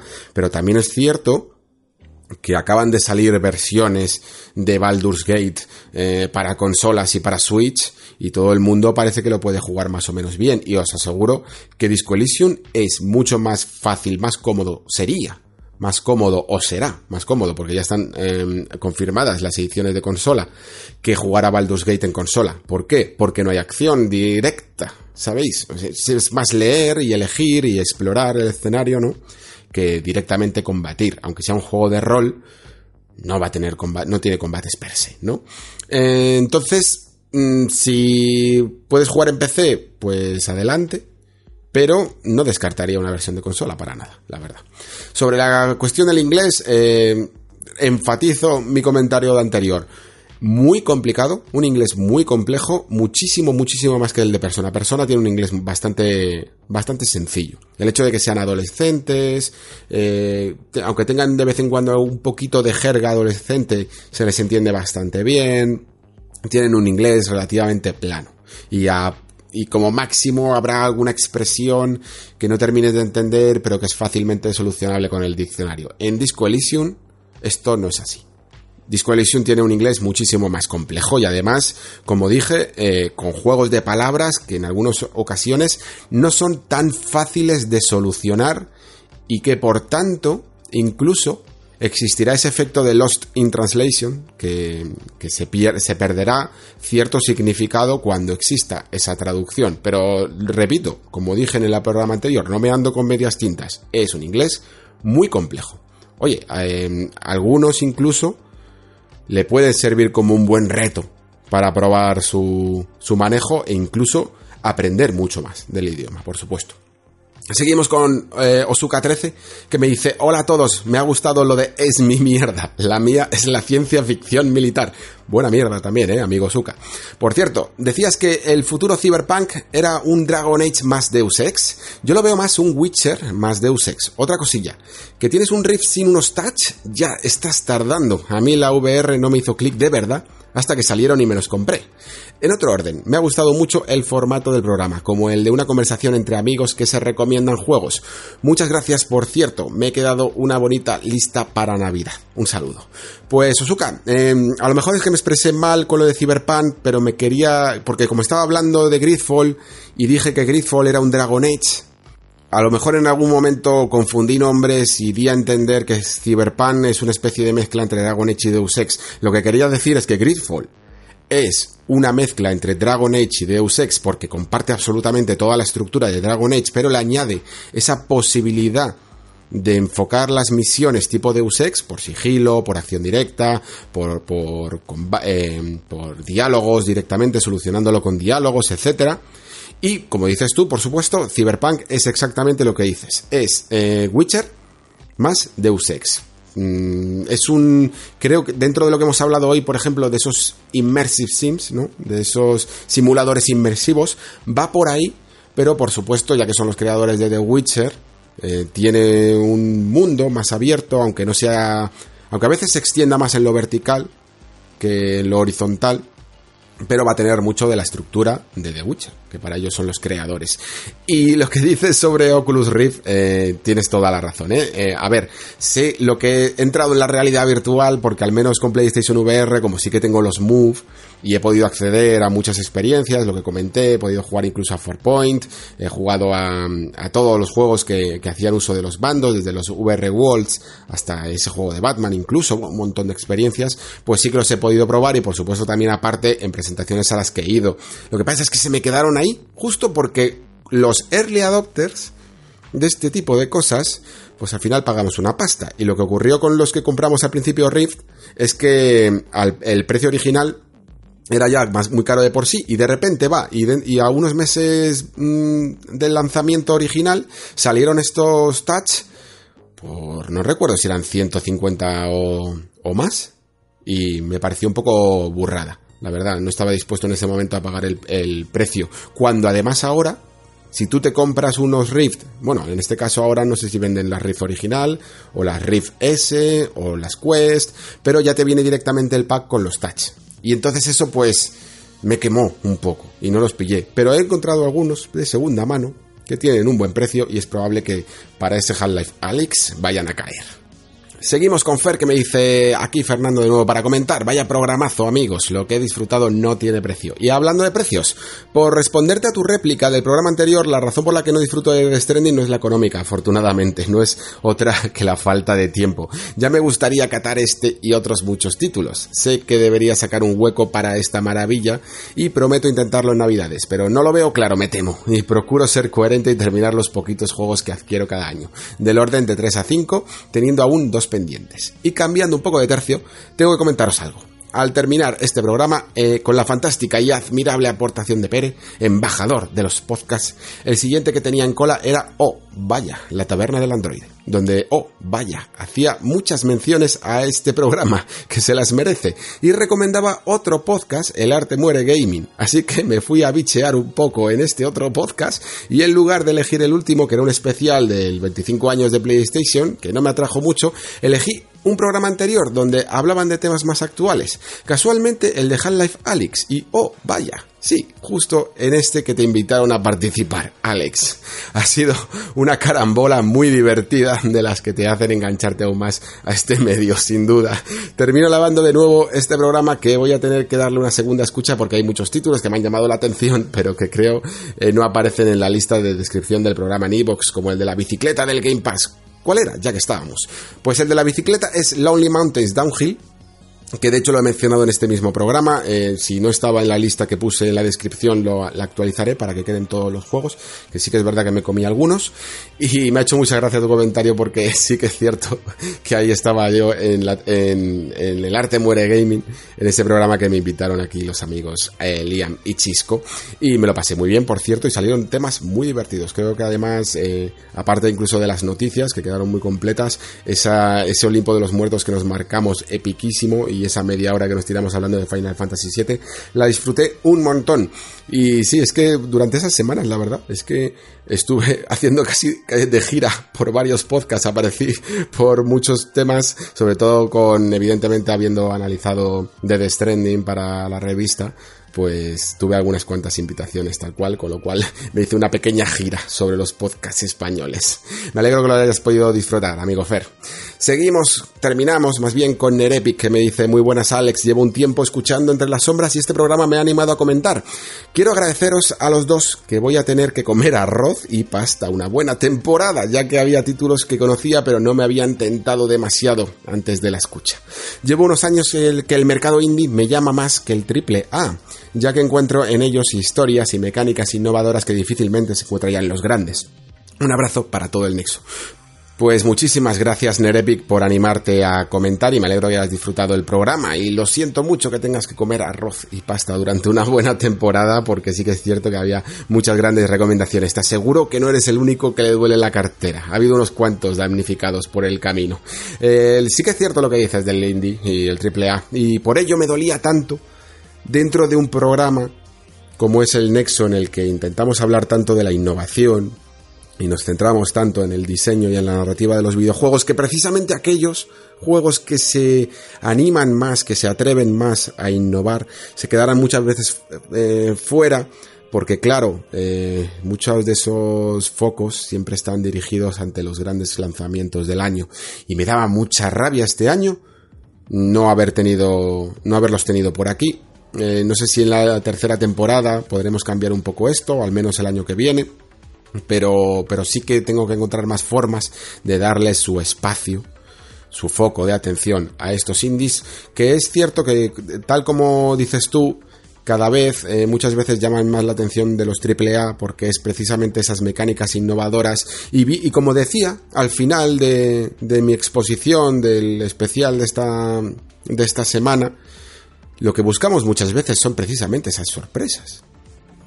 Y esas sorpresas no son tan sencillas de encontrar en los AAA, ¿no? Eh, por eso luego cuando llega un juego como Dead Stranding se habla tanto de él, porque precisamente logra sorprender a aquellos jugadores que a lo mejor están más refugiados en el AAA y no, y no encuentran, no están tan acostumbrados a lo mejor a las sorpresas que sí que te pueden dar los juegos independientes. Y los juegos independientes poco a poco incluso van ganando en complejidad. Muchas veces antes, y había grandes juegos indie, siempre lo he sabido, pero eran juegos que se centraban en hacer bien una sola cosa. Y ya está, ¿no? El resto quizá estaba englobado, envuelto en un entorno un poco más simple. Pero a día de hoy, los indies son realmente juegos muy complejos y que poco a poco incluso visualmente también lo van siendo. Así que yo tengo muchas ganas de ver cuál es el resultado de la siguiente generación, de todo este auge del juego independiente que ya no es solo auge, sino que ya está completamente estandarizado. Y hasta aquí, amigos, el programa de esta semana. Muchísimas gracias por estar aquí. La verdad es que ha sido una semana intensa. Este tipo de temas me gusta mucho tratarlos, quiero que siempre estén un poco en el nexo, pero la verdad es que hay algunos momentos en los que me cuesta un poco eh, traer, preparar toda la información y no sé siempre, no termino del todo siempre convencido si el resultado final está a la altura, ¿no? De la idea que tenía en, en, mi cabeza, o si ha quedado demasiado denso, o si no he puesto suficientes ejemplos, o si no ha quedado claro este apartado o el otro. Siempre ando con dudas, pero sabéis que siempre me gusta traerlo porque sois los primeros que muchas veces me decís que es uno de los grandes puntos que os gustan del programa. Así que aunque en ciertos momentos nos centremos más en noticias, en actualidad, en críticas, pero de vez en cuando, siempre que tenga un hueco, quiero meter eh, este tipo de programas eh, porque creo que también son la esencia de El Nexo. Así que em, si habéis llegado hasta aquí, como siempre, muchísimas gracias por estar ahí. Muchísimas gracias por escuchar. Se despide Alejandro Pascual. Hasta el próximo programa.